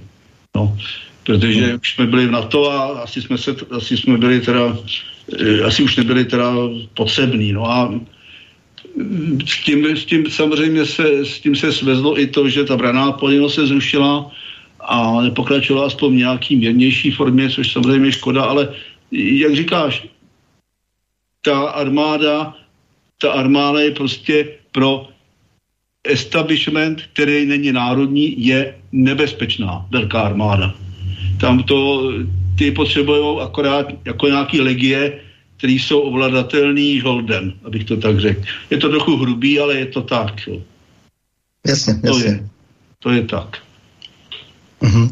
Uh ta celá vlastně jako, jako etapa eh, třeba těch 90. let eh, je vydlážděna vlastně postupnou kompromitací všech těch privatizérů. Eh, protože ty lidi samozřejmě, těch přešlapů bylo obrovské množství, no a ty, ty přešlapy vlastně ty tajné služby cizí, ovšem i ta naše, že jo, samozřejmě hmm. monitorovali. Co si o tom myslíš? Hmm. Protože ti lidé jsou potom vydíratelní. Je, my nemáme kam sáhnout, protože všichni vlastně, kdo se účastnili těch velkých privatizací, tak samozřejmě samozřejmě mají máslo na hlavě. Ano, to je, to je ono problém, protože teď už každý na každého něco má a pokud by se někdo náhodou se vyčlenil a jel po vlastní ose, no tak ho zastaví. No tak vytáhne nějaké fascikle a řeknu a tohle a tohle a ten se zařadí do řady. A... No co, ano. Eh, co říkáš tomu, že se třeba vytvořilo v podstatě trestně právní oddělení na e, americké ambasádě? E, americká ambasáda schromaždí materiály, se zve si, zve si naše státní zástupce, no, které ano, ano. různě zcela zjevně in, instruuje, plete se do naší poru, dávno, dávno už vídeňskou úmluvu e, o e, diplomatických službách dávno už porušili ve všech ohledech. E, my jenom stojíme a mlčíme, e, tak co to je, že vlastně za nás přebírají vlastně už v podstatě se dá říct jako trestní řízení? No, jako z minula víme, jak se scházeli se šlachtou, že jo, s tou Ištvánem a tak dále, s lidma, který e, potom, e, který známe z různých těch akcí, které byly rozbíječský v podstatě, který i narušili potom vlastně veškerou politickou scénu a umožnili umožnili vlastně takový ty vnitřní převraty, eh, nastoupili jiní politici, kteří měli nastoupit, kteří byli vytipovaní, aby nastoupili. A eh, dostáváme se do, do podřízeného, podřízeného postavení a bohužel bez nějakého radikálního zratu já nevidím, jak z toho, jak z toho ven.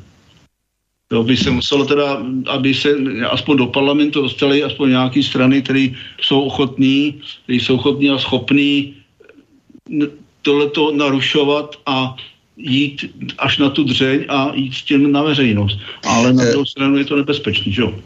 To znamená, ty věříš v objektivizaci e, skrze volby? Je, pokud, pokud to ještě jde, ale nedělám si iluze zároveň. Víme, teď ta korespondenční volba, to jsou všechno tlaky na to, aby ty volby dopadaly tak, jak si někdo přeje. A... No už jenom to, že jsou elektronické, tak to je no, velký problém. No, no, pochopitelně, takže se dají samozřejmě manipulovat e, bodově, jo, zároveň, podle toho, jak je potřeba. A takže, to takže... je spousta stanovisek, že už dávno, dávno vlastně v podstatě eh, jsou ty volby ovladatelné, že je to tak prosté, jak eh, zvenku zasáhnout. No.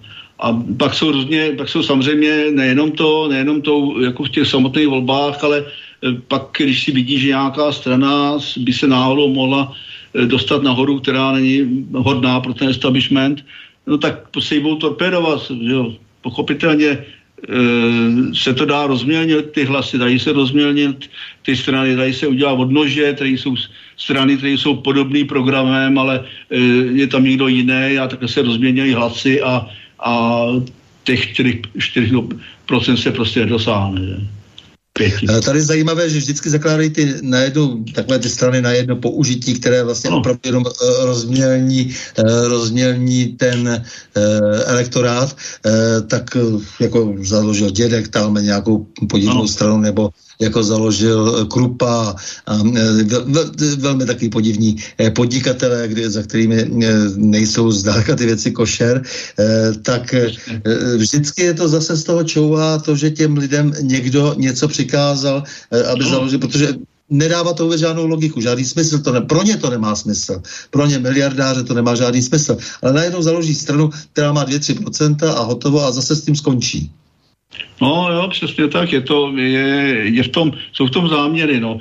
Eh, je to, ale myslím, že to, to prolíná vlastně to hodně zřetelně to začalo od rozbití ODS, kde začaly, začaly tyhle ty různé e, menší strany vznikat, takový ty jakoby se tvářící demokraticky a vždycky měli i v názvu, že ODA a nevím cokoliv ještě jinýho. A jeden z takových těch příkladů, jak se vytváří strana, strana je právě ta, ten stan, jo, starostové nezávislí. To byl projekt, který se velice hodil a byl, byl pěstovaný a vypěstovaný. No, to byl docela jako geniální tah, bych řekl od někoho. E, jasně, samozřejmě to, že to nedává žádný moc velký smysl, protože starostové, kteří prostě dělali úplně jiný ty politiky, ano, každý v tom ano. svém e, městě, v tom místě, v regionu, e, tak najednou měli se vlastně ideově dohodnout. Nedává to opravdu žádný smysl. Ale dobře, to, to, to je jedna věc, ale ty jsi mluvil o té ODS, ale ta ODS prostě si nesla bohužel na těch zádech ta 90. léta. Já si nemůžu pomoci, já odmítám odmítám prostě opravdu to, co všechno e, doposud tady působilo lidovci, ODS, eh, sociální a tak dále, protože skutečně dovedli tu zemi do téhleté krize. Uh, jistě, jako ten, kdo v, tý, v, to, v těch letech vládnul, tak určitě má na svědomí spoustu věcí, které, se, které nejsou zrovna košer. Je otázka, jaké strany měly vzniknout. Tady se potom v roce 89 dokonce roubovali na, staré na staré strany, se roubovali nové strany a to nemohlo nějak dobře dopadnout. A aby vznikla jako nějaká strana, která um, neměla spojení, dejme tomu, s nějakou částí toho minulého režimu, myslím, ty nějaké organizací, institucí, ta nevznikla, nemohla vzniknout a nevím, kdyby vznikala, jestli by asi jeden utlumil. Takže bohužel... Ne, ne, opravdu, od počátku to, to máš naprosto pravdu. Od počátku i ta státní bezpečnost počítala s tím, že to budou uh, lidovci, tehdy počítali i so, socialisty ano, vlastně, ano, to se pak ukázalo, že je slepá cesta vývoje. Uh, do toho vznikla tedy nově ODS vlastně z toho uh, řízeného občanského uh, fóra. Ale e, nicméně prostě potom se stejně stala tím nástrojem a stala by se každá strana, to já jsem o tom přesvědčen, stala by se každá strana tím nástrojem e, té e, privatizace, která e, za pusinku vlastně e, vykoupila m, celý náš majetek a e, předala ho e, nadnárodním korporacím. E, asi by to udělala každá strana, protože lidi, lidé jsou chtiví a hmm. e, takže se to, e, leží to ale na té ODS, nedá se nic dělat, prostě je to tak. To znamená, že i tu vinu musíme Eh, jak si připustit, protože šli do toho, měli z toho prospěch a tím pádem jsou vlastně sami vyautováni. To ano. A všem v té souvislosti je jakoby trošku zajímavý to, že sta, okolní státy, Polsko a Maďarsko, prostě takto nedopadly. Tak či onak, tam ten národní akcent, nebo se říká hospodářství, zůstal tam jako sami Poláci naopak ještě, bych řekl, zesilujou, že si při, za, přikupujou si zahraniční e, podniky, velký podnik, korporace, že dávají, tomu, dávají to pod e, polský vedení a tak dále. To je to, co u nás se nestalo. Tady nebyl nikdo prozíravý. No ne, jako ono je třeba mít eh, ten národ taky rád, že jo, asi. Ano. A mít, mít ho uh, aspoň do určité míry uh, raději, než jenom svůj vlastní osobní profit. A uh, to si myslím, že se stalo třeba speciálně v tom Maďarsku. Uh, jo, teď si říkal Polsko, tam je to jasné, to jsou všechny ty PKN, Orlen a tak dále, který oni si chrání a zároveň nám to dělá velké vrázky na čele, ale nicméně Orbán třeba pochopil v určitém okamžiku a jako můžou tady uh, nadávat, jak chtějí na něho, Eh, z pražské kavárny, eh, že moc e, představuje prostě také nějakou technologii, znalost té technologie a použití té technologie a použilí. Najednou se rozhodl, že se vysmekne. Dokonce on, e, který se vyučil u Soroše ve no. Spojených státech. E, tak to je velmi pozoruhodný příběh e, a je to desetimilionové srovnatelné s námi, e, to Maďarsko, ale tady jakoby chyběl opravdu ten vztah národu. Určitě ano, určitě ano, protože že se jako potlačovalo to, národ, to národní, že se koukalo jako by stát, ale ten stát je prázdná slupka bez národa, jo, bez toho národního společenství. To stát, ne, stát, stát je vždycky za druhé, buď nám slouží, nebo neslouží. Buď je proti nám, ano. nebo je s námi. Stát za protektorátu tady byl taky stát. Ano. ano. za protektorátu byl taky tady stát. To byl taky, ten stát šel proti lidem. Jako, jo. Takže proto já raději hovořím o národu, samozřejmě, protože e, stát je něco úplně jiného. No, takže když všichni jako začínají vždycky vykřikovat, že je třeba pomáhat státu, já jsem říkal, v jakém smyslu kolaborovat, e, podepsat spolupráci se současnou státní bezpečností Michala Koudelky? To asi těžko. No jasně. jasně, ale Proto je třeba možná se ptát, a někde, nevím proč, jestli to opravdu byla ta, ta, taková ta, to, eh, to malé národní cítění, anebo nebo že jsme byli takový kosmopoliti, tady jsme v Čechách, nebo ty, co o tom trochu rozhodovali po, po tom roce 89, si mají si nějaký kosmopolity a mysleli si, že e, to je naše, naše spolupráce s tím, že jsme takhle rozdávační, nás spasí a dovede nás automaticky a automaticky budeme mít z toho obrovský prospěch. To přece, ale i rozumnému člověku musí být jasný, že pokud se jedná o podnikání, tak tam neexistuje, neexistuje nějaký kamarádství z něčeho, že někdo něco dá nebo poskytne z dobrý vůle, jenom že já jsem hodný a vypadám dobře a, a mám hezký slova, tak dobře, tak si největší část zisku. My se spokojíme s tímhle, s tím to přece neexistuje. Tam pokud se bere, tak se bere, pokud to jde. No, takže na druhou stranu nemohli být, nemohli být ten, to, co jí řídili ten stál natolik, natolik naivní, že prostě to, že prostě jako my z toho budeme mít a oni taky ne. Pokud jsme mi dávali, oni, oni brali. Ani se to nedávali v podstatě, že? No, e, školství. Jak ty vidíš naše školství?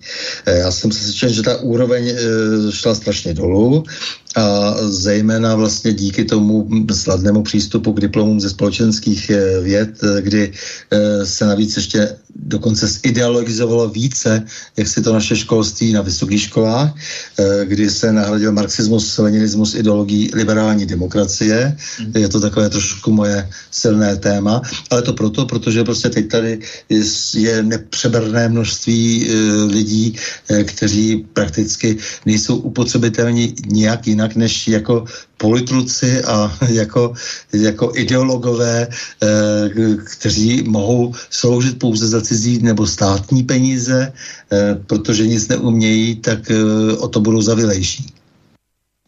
No, školství je kapitola sama pro sebe, protože mládež, nové generace, pokud se, pokud se nesměřují, nesměřují k, k tomu národnímu cítění, tak jsou to vlastně takový, bych řekl, uh, bych řekl jenom lidé, kteří, když k něčemu dojde, tak opět se budou starat jenom o vlastní, o vlastní pozici, o vlastní zájmy a bude jim jedno, jestli mluví půjde anglicky a, a další půjde, já nevím, poločesky, nebo už dneska v té mluvě takový anglický slov, že to hezky není a, a když se podíváme, chodíme, já nevím, tamhle po Praze a vidíme, kdo kde, jak, že to trošku už není pomalu ani, ani v Čechách. Ale v tom školství je to především to, to obrovská bolest. Obrovská bolest, proč ta výchova těch, těch dětí a to uvolnění, které tam bylo, e, aut, co se týče autorit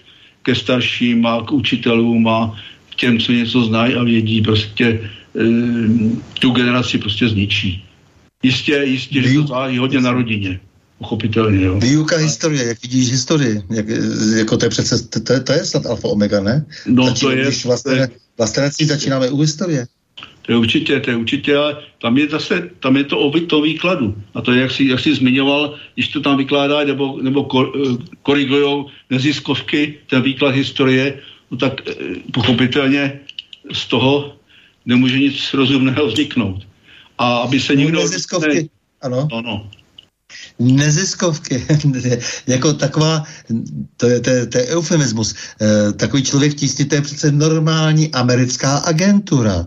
To je no. středoevropská agentura, která organizuje tady různé barevné revoluce, nám krafá do školství a naše BIS nám prověřuje eh, jaksi no, školní no. osnovy. No kde to jsme? No to jsme se vrátili do 50. let, já nevím ještě kam. Jako to ani, kam to ještě možný.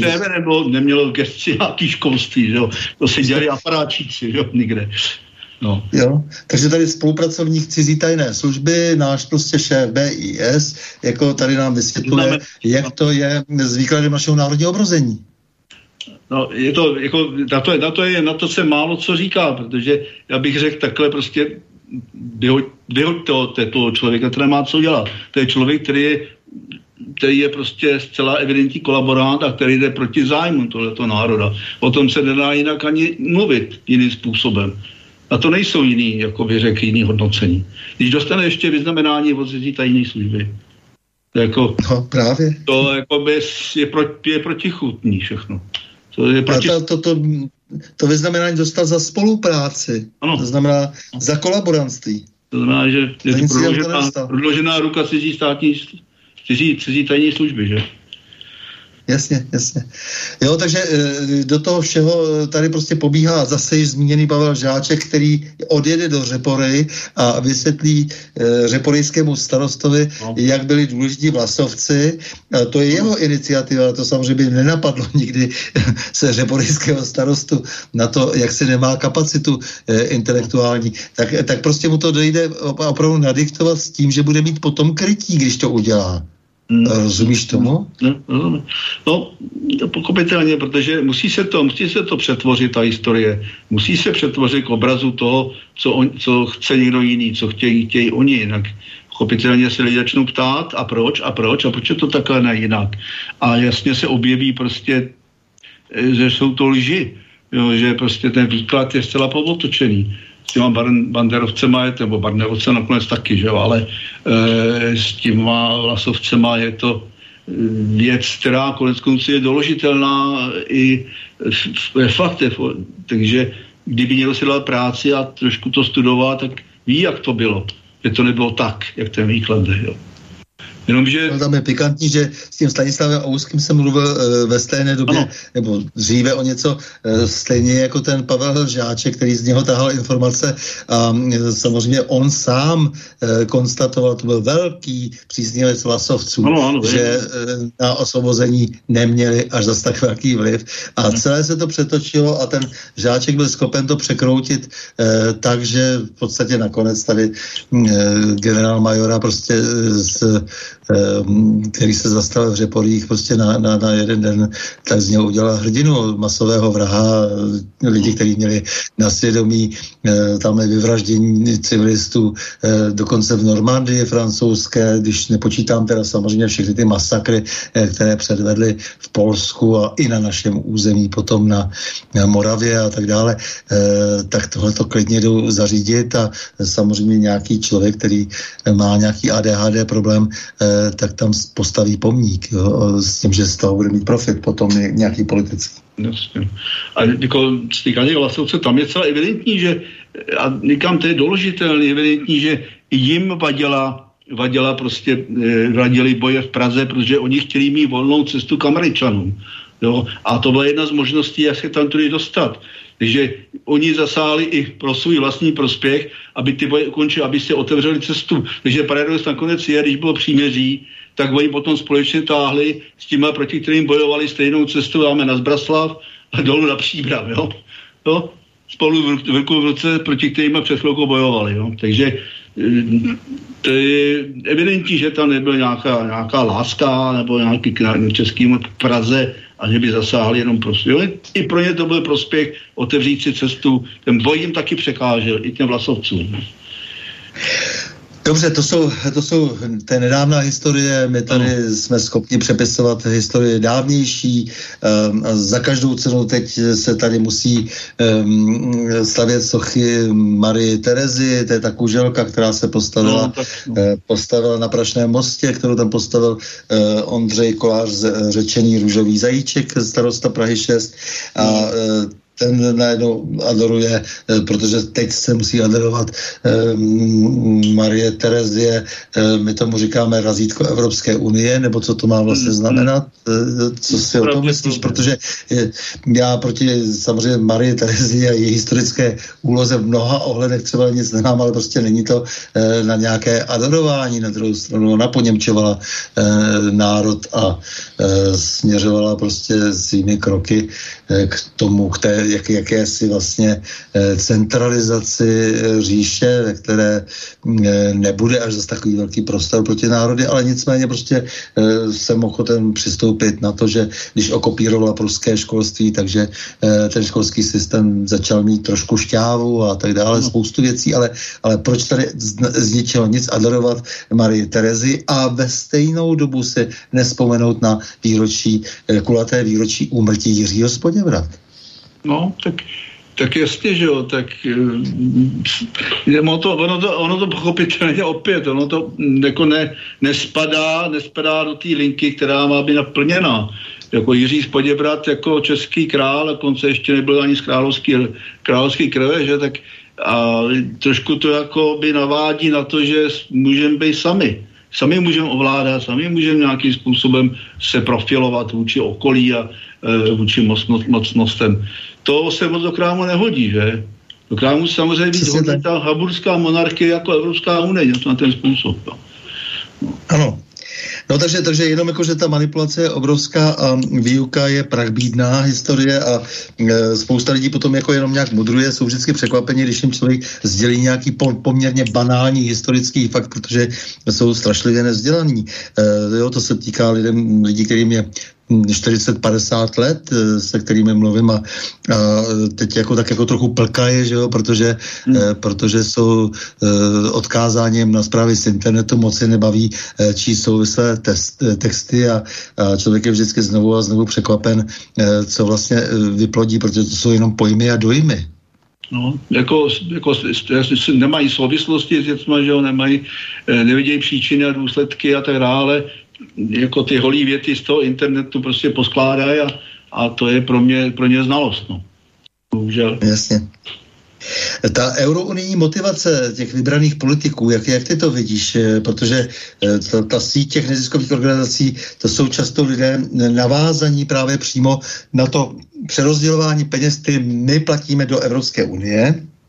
A ten systém je takový, že potom nič, nikým nevolení úředníci vlastně přerozdělují ty peníze zpátky těm, kteří budou vytvářet úřednické sítě, které vlastně budou odolávat potom i případně politice. Takže ono už nestačí, že ti politici jsou samozřejmě navázáni na Evropskou unii, ale ještě se vytváří úřednické sítě. To je docela silné mm, kafe, mm. protože ti úředníci potom už vládnou sami. Proto eh, to je, to je jeden z mnoha v, jaksi argumentů, eh, které tady mám proti tomu, že nějaký úspěch nějaké politické strany ve volbách, eh, co si tady ovlivní.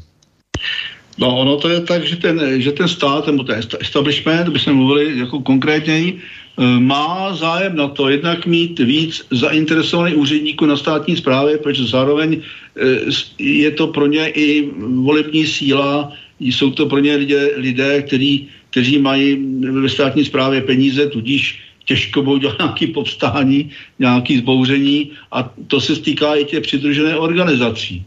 Ve Švédsku to došlo tak hodně daleko, kde by člověk řekl, ty problémy, mají s emigrantama, že musí už mít dávno to nějaké povstání, ale bohužel tam je tolik lidí napojených takovým či onakým způsobem na státní zprávu, že se nedá očekávat, že to, ty lidé zahodí svoji existenci v té nějaké době.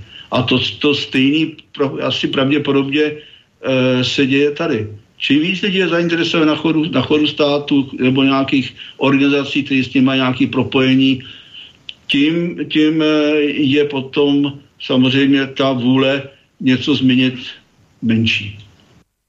To je i Máme, americké poradce máme téměř eh, na všech, ve všech rezortech a zdá se, že místo vlády řídí e, naše ministerstva e, chlapci z velvyslanství Spojených států. Co si o tom myslíš, nebo co si myslíš například o Aspenském institutu, ještě navíc, který se holedbá tím, že vychovává pro nás lídry? No tak jako myslet si nebudu nic dobrého, protože vidím, kdo prošel tím institutem a vidím ho potom v reálu jako politika, no tak to je jediná odpověď, že jo, vychovávají si svoje lidi, svoje velitele, bych tak řekl, na určitý místa, teďka třeba konkrétně v České republice. Já si nedělám iluze, že třeba ani v Polsku, ale Poláci jsou spíš takový, že se nedají moc do věcí kecat, mají svoji hlavu. Když to nevím, nevím, že Češi jsou zase takovýhle submisivní, to mi taky trošku nejde do hlavy. No, nechají se takhle, ale je to nějaký záměr a ten, kdo prošel tím institutem pochopitelně, tak musí jet v těch intencích, které se tam, které jsou mu daný. Nemůže, nemůže cuknout, něco mu bylo slíbeno, za něco to dělá.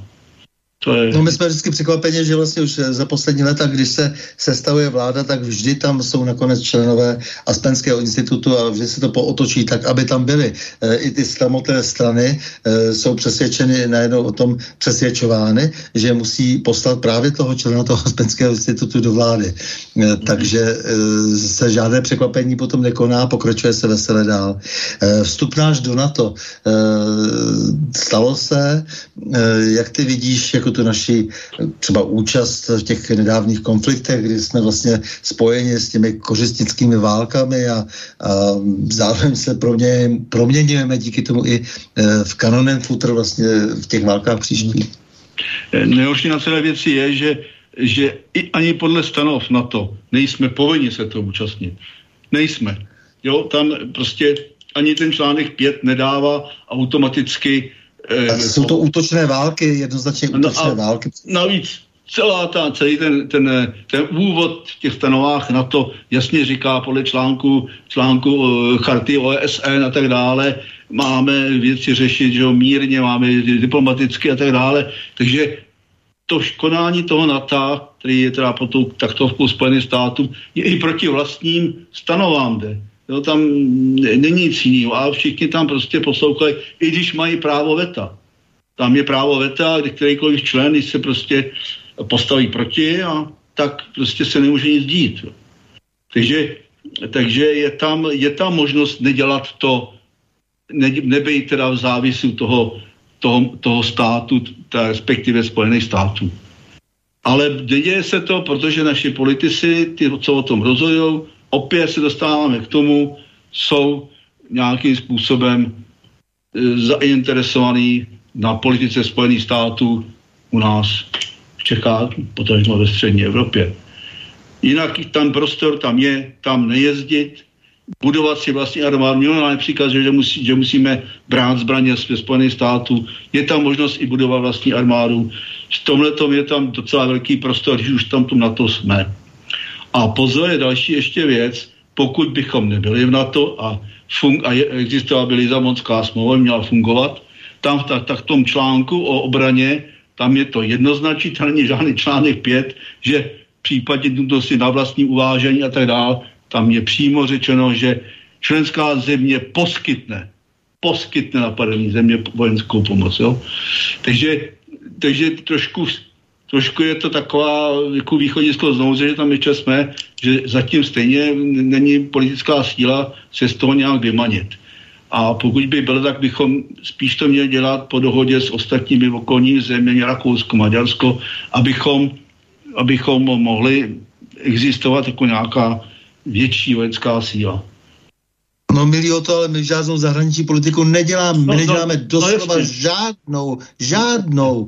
Proto to, to tak to je. vůbec žádný rozměr. Prostě to, to, to, to tam sedí, tak to, to, ten poslední ministr, že jo, to nemůžeme vůbec brát vážně, že jo, ani to, na první pohled. No, no to, to tak je. No, e... tak potom, ani se tak potom tomu dělit nemůžeme. No. Pokud tam ty politici budou, to se dostáváme k jádru pudla, pokud tam budou. Ty nadnárodní korporace, eh, to je ten celý problém. Dnes a celý ten finanční systém reprezentovaný bankami, já nevím, vnímáš to úplně stejně, že to je vlastně něco, eh, co nás vlastně, eh, vlastně likviduje prostě v podstatě celou tu západní eh, civilizaci. Já se teď chci dostat k těm atributům pádu západní civilizace, protože ta jednoznačně upadá a ten, ten, ten švonk, ta rychlost je úplně cítit každou, každou hodinu téměř. Jo? Takže jak, jak ty to vidíš jako s tím, s tou monopolizací vlastně toho celého vlastně trhu a, a to, tou, tou, tou snahou ovládnout každý náš krok a vysát z nás krev e, skrz ten finanční systém, který samozřejmě zhůvěřilý, kde se pohybuje mnohonásobně víc vykázaných peněz se štěněm ve skutečnosti je, to znamená, že je tvrdě vytunulovaný eh, všemi těmi derivátními operacemi a různými jinými svinstvy, takže e, zanesený. Takže, takže co s tím? Jak, jak to ty vidíš? O, jako myslím, že to pokročilo tak daleko, že teď asi každá rada, každá rada drahá. Protože pokud už dospěli, jako v některých míst třeba ve Švédsku, už je minimum hotových peněz, že? tam už to všechno jde přes, přes účty a přes karty a ten trend, ten trend je jasný, protože pak se dá ovládat, dá se teda vidět, vidět i do kasy každého jednotlivého člověka, za co, co utrácí nebo neutrácí a kolik má peněz, má peněz a a pak jsou ty jeho peníze, které jsou virtuální, které se cení leží, ale můžou se používat a můžou je ty, ty korporace, mm, nadnárodní finanční domy používat zase zpětně. Aniž tomu někdo dal svolení, jsou to peníze toho občana. Že? Ale tím, že leží také virtuálně na tom účet, že to nejsou doma toho žoku, který si tam doma jak si nas, naspořil, no tak jsou volně k použití. Jako si nemyslíme, že jsou v bance, že jsou v bance, oni tam nejsou. Že? To, to, ty se ty, pl, ty plujou různých transakcí přes celý svět. No a t... Dobře, a ten problém je, že ten, že ten finanční systém ovládá ten takzvaný deep state a v Americe no. je to nejmarkantnější a uh, vlastně různé malé deep, state, deep statky existují různě všude po světě. Uh, co s tím? Jak, jak, jak, jak, uh, to přece nemůže skončit jinak než velikým kataklizmatem. To nemůže skončit jinak než katastrofou. No, bohužel, jako v minulosti to řešili často války. Tohleto, že? A jak si, a pak se to zase nějakým způsobem jak si osvěžilo, ale i když teda zůstával ten problém asi v jádru stejný, ale na nějaký čas se to osvěžilo, protože to bylo potřeba, protože ta společnost se zpamatovávala, že z něčeho. A teď je otázka, co bude tím, co na nás padne. A jestli to bude nějaký velikánský finanční krach, kdy teda nakonec přijdeme jenom na směný obchod, kdy nebudeme budem pracovat za jídlo, dejme tomu, nebo za, nějakou, za lepší gumovky, No to, i to se samozřejmě může stát, protože jakmile nebudeme ovládat vlastní peníze a ovládá někdo jiný, tak a ten někdo jiný prostě s tím nakládá podle svého a třeba i tam, kde uzná za vhodný a kde to pro nás není v pořádku nebo není, e, není v našem zájmu, no tak je opravdu může dojít na to, na to poslední, že budou měnové reformy, to by bylo ještě v tom lepším případě, alebo že bude úplný krach měn. A to nejenom, jako myslím nějak v e, bodově v některých státech, ale že to opravdu spadne na celém světě. A že to bude jenom otázka potom, kdo má víc surovin a kdo má víc možností se sám o sebe postarat. To je taková asi... To konec konců vidíme, vidíme na Ukrajině, že tam jde o ty suroviny, ale že to rusko-americká válka e, do posledního Ukrajince. Ale ještě mě e, zajímá jedna věc, protože ty říkáš, jako, že ta politika by něco ledo co mohla změnit, kdyby se dostala nějaká strana do parlamentu a tak dále. Ale třeba ten americký Deep State sám ponížil ty politiky na úroveň livrejovaných sluhů za kočárem, že jo? Ty, jsou, ty politici dneska nic neovlivňují, to ovlivní opravdu ty ty klany, eh, ty, ty rodiny, vlastně, které ovládají tu, tu, tu půlku eh, toho eh, světa. To znamená, že ta, ta, těch, těch 50% a více, dneska už to bude asi zase více, protože ten inscenovaný covidismus jim zase přihrál do kapes víc a teď, bude, teď budou e, likvidovat tu Evropu postupně těmi svými opatřeními a těmi, e, těmi touto ukrajinskou, podporovanou ukrajinskou válku s tím, kde, kde vlastně v tom sehrává teď s nějakou svojí symbolickou e, roli i ten náš e, premiér Šašek. Jo? Takže e, co s tím? Jako, jo? To, to prostě jako, to, to, když teda ti politici, jo, že říkáš parlament a potom po, ale ty politici vůbec nejsou eh, dnes schopni vládnout. No, já to samozřejmě říkám jako, jako věc, která eh, je, bych řekl, jako možná, jako, jako minimální, jako minimální nějaký, minimální nějaký uh, postup v té věci, minimální zlepšení. Určitě, uh, určitě ten náš malý stát určitě nebude mít vliv na to, jak se bude, budou nadnárodní korporace vyvíjet, jak bude mocenská politika Spojených států versus Čína a tak, jak se bude vyvíjet.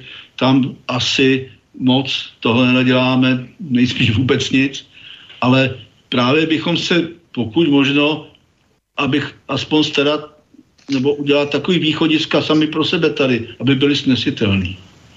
No, když už no ne, tak protože uh, souhlasím, jako kdyby jsme aspoň byli schopni se zepřít a nezaváděli žádné další no. lockdowny, žádné, no. žádné eh, nouzové stavy, které jsou naprosto neudůvoditelné a za které by ty lidi měli skončit opravdu před tím tribunálem. Jo, to, to, to prostě není možné, aby to bylo dál uh, v takovéhle míře vůči lidem uplatňováno, to znamená cenzura s tím spojená, no. svoboda slova prostě jako naprosto potlačená, uh, likvidace v podstatě všech základních práv a svobod zaručených základní listinou práv a svobod. To, to je přece ten problém teď. To je, samozřejmě je a, a ta změna určitě nebude, nemůže mít čekat od někoho jiného než od nás samotných. Jo. Pokud tu sílu budeme mít a budeme mít možnost, sílu, sílu, ne možnost, to, je, to už je to další, ale sílu to změnit. A jinak, já jinak nevidím jiný, jiný východiska. Jo. E, očekával bych jsem, když byl nouzový stav a nevím, e, bylo všechno zavřený a často velice nesmyslně, že nikdo až na výjimky nevyšel do ulic, že to nebylo, že to nebylo ve tisících. Jo. Tamhle se někdo krásného letního dne, nebo kdy to bylo, se sejde na, na letní, já nevím, 100 tisíc, 200 tisíc lidí a, je, a jako mluví se, mluví se samozřejmě o úspěchu, ale ty se tam sešli kvůli ničemu. A když to tady, kdyby se měli lidi měli správně sejít kvůli tomu, že jsou opravdu ohrožováni na budoucnosti. Ta budoucnost je jim braná, je jim, je jim prostě e, nějakým způsobem e, ničena, tak nej, nejsou schopni do těch ulic vejít. To je trošku problém. aby se aspoň nějaký vliv na, na tu vládu, na ten establishment mm-hmm. Mělo. Dobře, jsou samozřejmě lidé, Eh, dosti přízemní v tom smyslu, že nakonec se ovlivňuje eh, bída, hlad, eh, zima, a teď to nám všechno teď hrozí. To znamená bída potravinová, no. energetická, samozřejmě s tím vším zhroucení infrastruktury ano. a úplně zablokování prostě těch nejzákladnějších Eh, funkcí společnosti, protože společnost je odkázaná na energie, teď zejména. Eh, naprosto klíčovou energií je samozřejmě elektřina. Lidé si opravdu nejsou schopni, jak jsem zjistil, eh, domyslet, kolik všech věcí vlastně je poháněno elektřinou, že opravdu i ten odpad jako nebude fungovat, když nebude fungovat elektřina, nic hmm, prakticky a nejsou schopni, nemají takovou obrazotvornost, aby, se, aby to domysleli. E, je to ale určitá šance přece e, vysvětlit jim, do jaké krize jsme se hluboké dostali nekonáním, často jenom nekonáním. Protože třeba u nás speciálně, když to srovnáme, jak říkáš, jako ten malý státeček, teď třeba dokonce i se Slovenskem, jako když se no. porovnáme, tak jsme nebyli schopni ani to málo a, a zastropovat třeba ceny energií. No, no, no, my nejsme no, no. schopni my nejsme schopni říci, že e, Čes je v 70%, 70% mm, eh, že tam je 70% vlastněn státem a že ten stát má právo si vynutit vůči minoritním eh, vlastníkům nějaké no. jiné chování. Ne, oni se naopak rozhodli, že to ještě celé vytunulují, vytunulují vykradou a hmm ty peníze, které v podstatě jsou nás. A vůbec nevíme, jak se tam dostali minoritní vlastníci typu nějakých amerických fondů. Vůbec ano, nevíme, ano, to je, jak se to, to celé je, stalo. Ano, ano. Jo? E, a e, který se bojí ten e, pan Fiala. Takže, takže to přece je k řešení. Takže jestli můžeš k tomuhle nějaký trošku ještě obsáhlejší komentář. Ale to právě to jsme jak si předešel s tím, že oni to, oni samozřejmě ty korporace tomu Česu nedají žádný extra daně nebo nesebrou část zisku právě protože tam z těch, těch 50 nebo z toho podílu těch malých akcionářů je 49% právě těch amerických fondů a ty asi řekli Fialovi, no tak to ne, stop, my chceme svoje peníze, nás to nezajímá, pochopit, co by je to zajímalo. Že? Oni jsou fondy a jsou zodpovědní svým, eh, svým akcionářům, tam někde v Americe a ty, nezaj, ty, ne, ty nezajímají nějaký český stát, jestli na tom eh, bude tratit, nebo jestli bude mít z toho velký problémy. A to je přesně o tomhle tom, že ten stát si během těch let měl udržovat těch strategických odvětvích určitou váhu, aby nemohl být nějak přehlasován, aby mohl potom rozhodovat.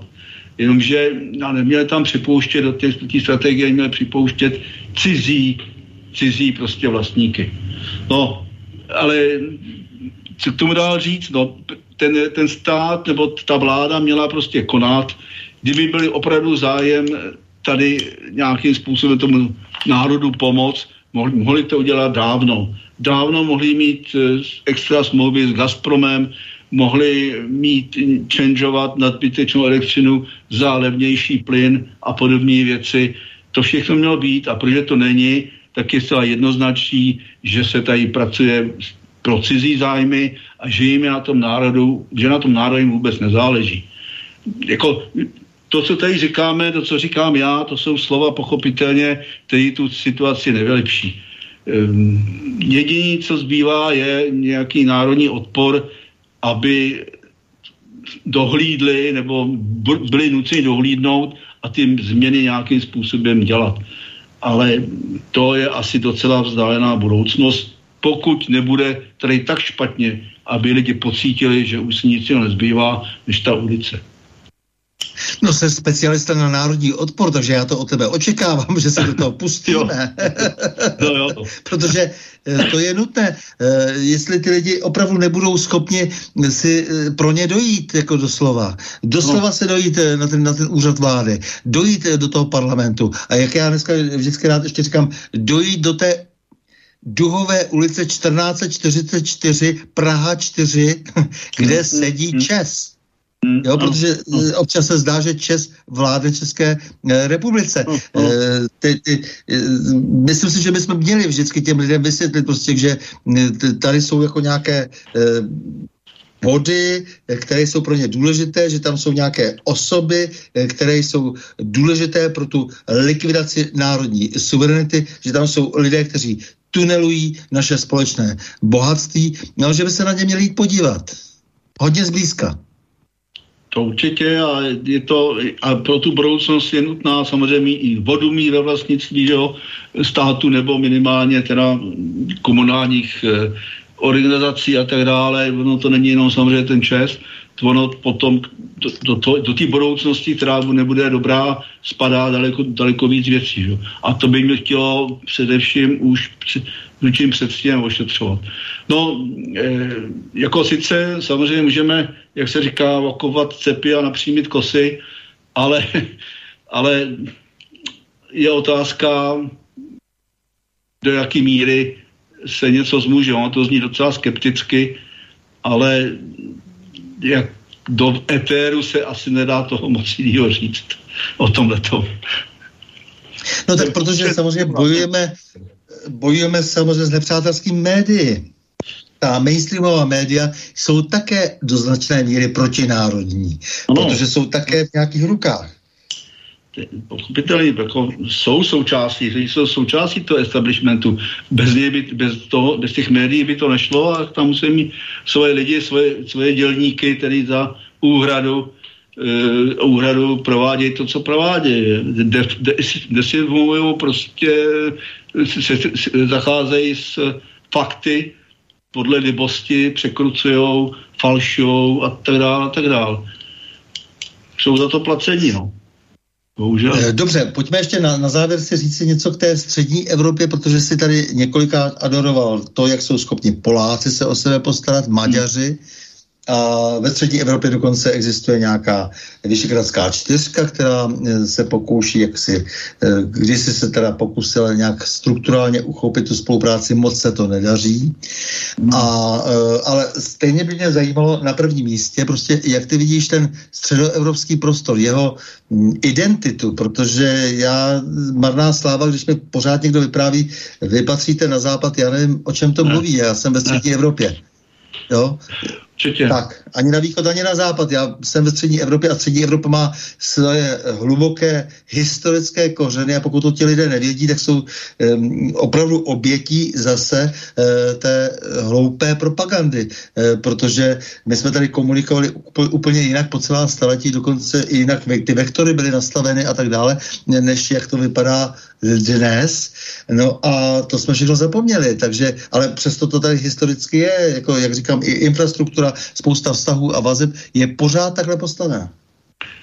Já se to taky myslím, my si myslím, že by se mělo jednat o ty státy, které byly součástí, součástí Rakouska-Uhorska, teď to nebereme jako Rakousko, s těma konotacemi, se všude, ale jako fakticky to bylo soustátí, který vlastně bránilo rozpínání osmanské říše. A to je trošku i ten, ten nápor nebo ten, eh, ten tlak ty osmanské říše k Turku vlastně i zachraňovala to soustátí, že jo, ten, to Rakousko, Uhersko, Rakousko původně. A takže to jsou ty národy, které mají spolu hodně prožitý a samozřejmě i kulturně eh, je to vidět v hudbě a jak to víme jakkoliv. Takže by to mělo být takto Slovensko, Maďarsko, Rakousko, Eh, Chorvatsko bohužel asi už, eh, to už je asi odezdaný Německu, že? tam jsou velký německý zájmy. Slovinsko se taky tváří podobným způsobem, ale Srbsko například, to byly státy, které nejvíc zkusili ty osmanský nebo turecký expanze, která zase může přijít, ono to není ukončený, že?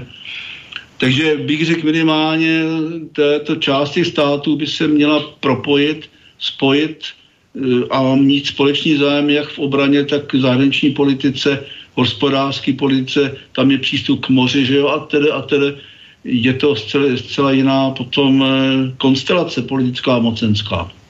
Je to Tady, i Itálie, severní Itálie minimálně. Ano, severní Itálie, má Rakouská, že jo, kterou tam tvrdě Ital, po italštili. Ne, tak byly to po staletí, to byly velmi důležité obchodní a jiné kulturní vztahy samozřejmě, ano. takže e, my si tak trošku vylháváme tu historii a nerozumíme těm souvislostem a to je zase tím, že, jak jsme se o tom bavili, e, že se tady neučí prakticky historie a ani není zájem o tom, na tom, aby se pochopilo, e, proč ty historické souvislosti jsou takové, jaké jsou v té střední Evropě. No takže a co ta V4 samotná? Jako, no a z toho, z toho vyplývá to, z té historie jako takový, vyplývá i to, že my třeba s Polskem nemáme ty společné zájmy. Polsko si ano, vždycky jednalo, dělalo svoje. Ty si sedli líte na koně, to se šavli a šli, že. Takže a mají regionální mocenský zájmy bez ohledu na kohokoliv okolo. A ty nikdy, nikdy ta jejich nikdy nešla, nebo rozpínavost nikdy nešla směrem dolů, vždycky šla by trošku na sever a na východ, čo? do těch stepí do Ukrajiny a, tam, a tak dále. Takže oni nejsou klasickou, klasickým takovým státem, který by s námi e, sdílel to prožití. Tam akorát, že tam mají kus haliče nebo podobně, ale to, to spíš Ukrajina, takže e, tam bych to neviděl, takže ty mají zcela jiný zájmy, bych řekl. A dneska je to úplně vidět při, tý, při tom problému s Ukrajinou. Takže opravdu by to no, bylo ta eh, část uh, dole. Také, také vidět, že samozřejmě pan Fiala eh, pod americkým jaksi poradenstvím se rozhodl, že bude bojovat za polské zájmy na Ukrajině. No. To je úplně vidět na první pohled. Mm-hmm. Protože samozřejmě eh, americký zájem je na tom zase, aby eh, třeba Poláci vytvořili trojmoří. No, Takže no, těch, to, těch složitostí tady bude ještě spoustu. To byl projekt a málo kdo ví, že právě ten projekt před tou druhou světovou válkou, ten sanitární kordon, který počítal ze strany Polska s rozbitím Československa. My se snažili tu malou ano. dohodu třeba rozbít, upláceli politiky Jugoslávii, že v Rumunsku. Ano, ano, ano. Snažili se to rozbít takže chtěli mít společnou hranici s Maďarskem, že? takže nepočítali ze Slovenska, by se byla rozdělili a tak dále, tak dále, tak dále. Takže... No, ano, no. takže ale pojďme se dohodnout na tom, že možná, že asi je dobře, aby jsme v té střední Evropě více komunikovali a no. více si uvědomili, že na sobě e, závisíme, m, mm, nebo že můžeme dokonce na sobě záviset a v tom nejlepším slova smyslu, smyslu více než do posud a že to je i určitý obraný val proti tomu chaosu, který se na nás valí. Tak, tak, no. Já si tak myslím, že asi ano, že tady ale ono asi není jiný východisko. Není jiný východisko, jako samotný tu šanci máme daleko menší, neli žádnou. Když jsme součástí nějakého dalšího, dalšího celku, kde se trošku, kde se násobí ta síla, kde je možnost vlastně vytvořit, dalo by se říct, jako hospodářskou jednotku, která je z velké části soběstačná. Je. To je taky určitá víra, že nebude muset být závisí snad kolem samozřejmě toho plynu a e, na, někom, na někom jenom, ale v zásadě jsme sobětační, potravinářsky jsme byli a tak dále, a tak dále v tom větším celku. Měli bychom přístupy dolů na jich, někam jinam, kde teda je větší prostor pro vlastní politiku a tak dále. Takže je to, je možná tato cesta. Milí o to, srdečně děkuji za rozhovor, ale hlavně za tu ukázku skutečného a nesalonního vlastenectví, protože za skutečný odboj vůči e, vlastizrádcům a cizím e, dobyvatelům e, se platí poctivostí. No. Děkuji ti za vzor pro příští hrdiny, kteří vlastenectví myslí vážně. Tak. Ano, děkuji moc za pozvání a zatím nashledanou. S vámi, milí posluchači, se také loučím a to s přáním. Mějme se rádi, buďme svobodní, zpříjmení, nevěšme hlavu. Stojíme při svých bližních i národech. Nepřátel se nelekejme a na množství nehleďme. V pořadu na změn se uslyšíme opět za týden, pondělí 11. června, července v obvyklých 20 hodin a 30 minut. Naslyšenou a do počutě.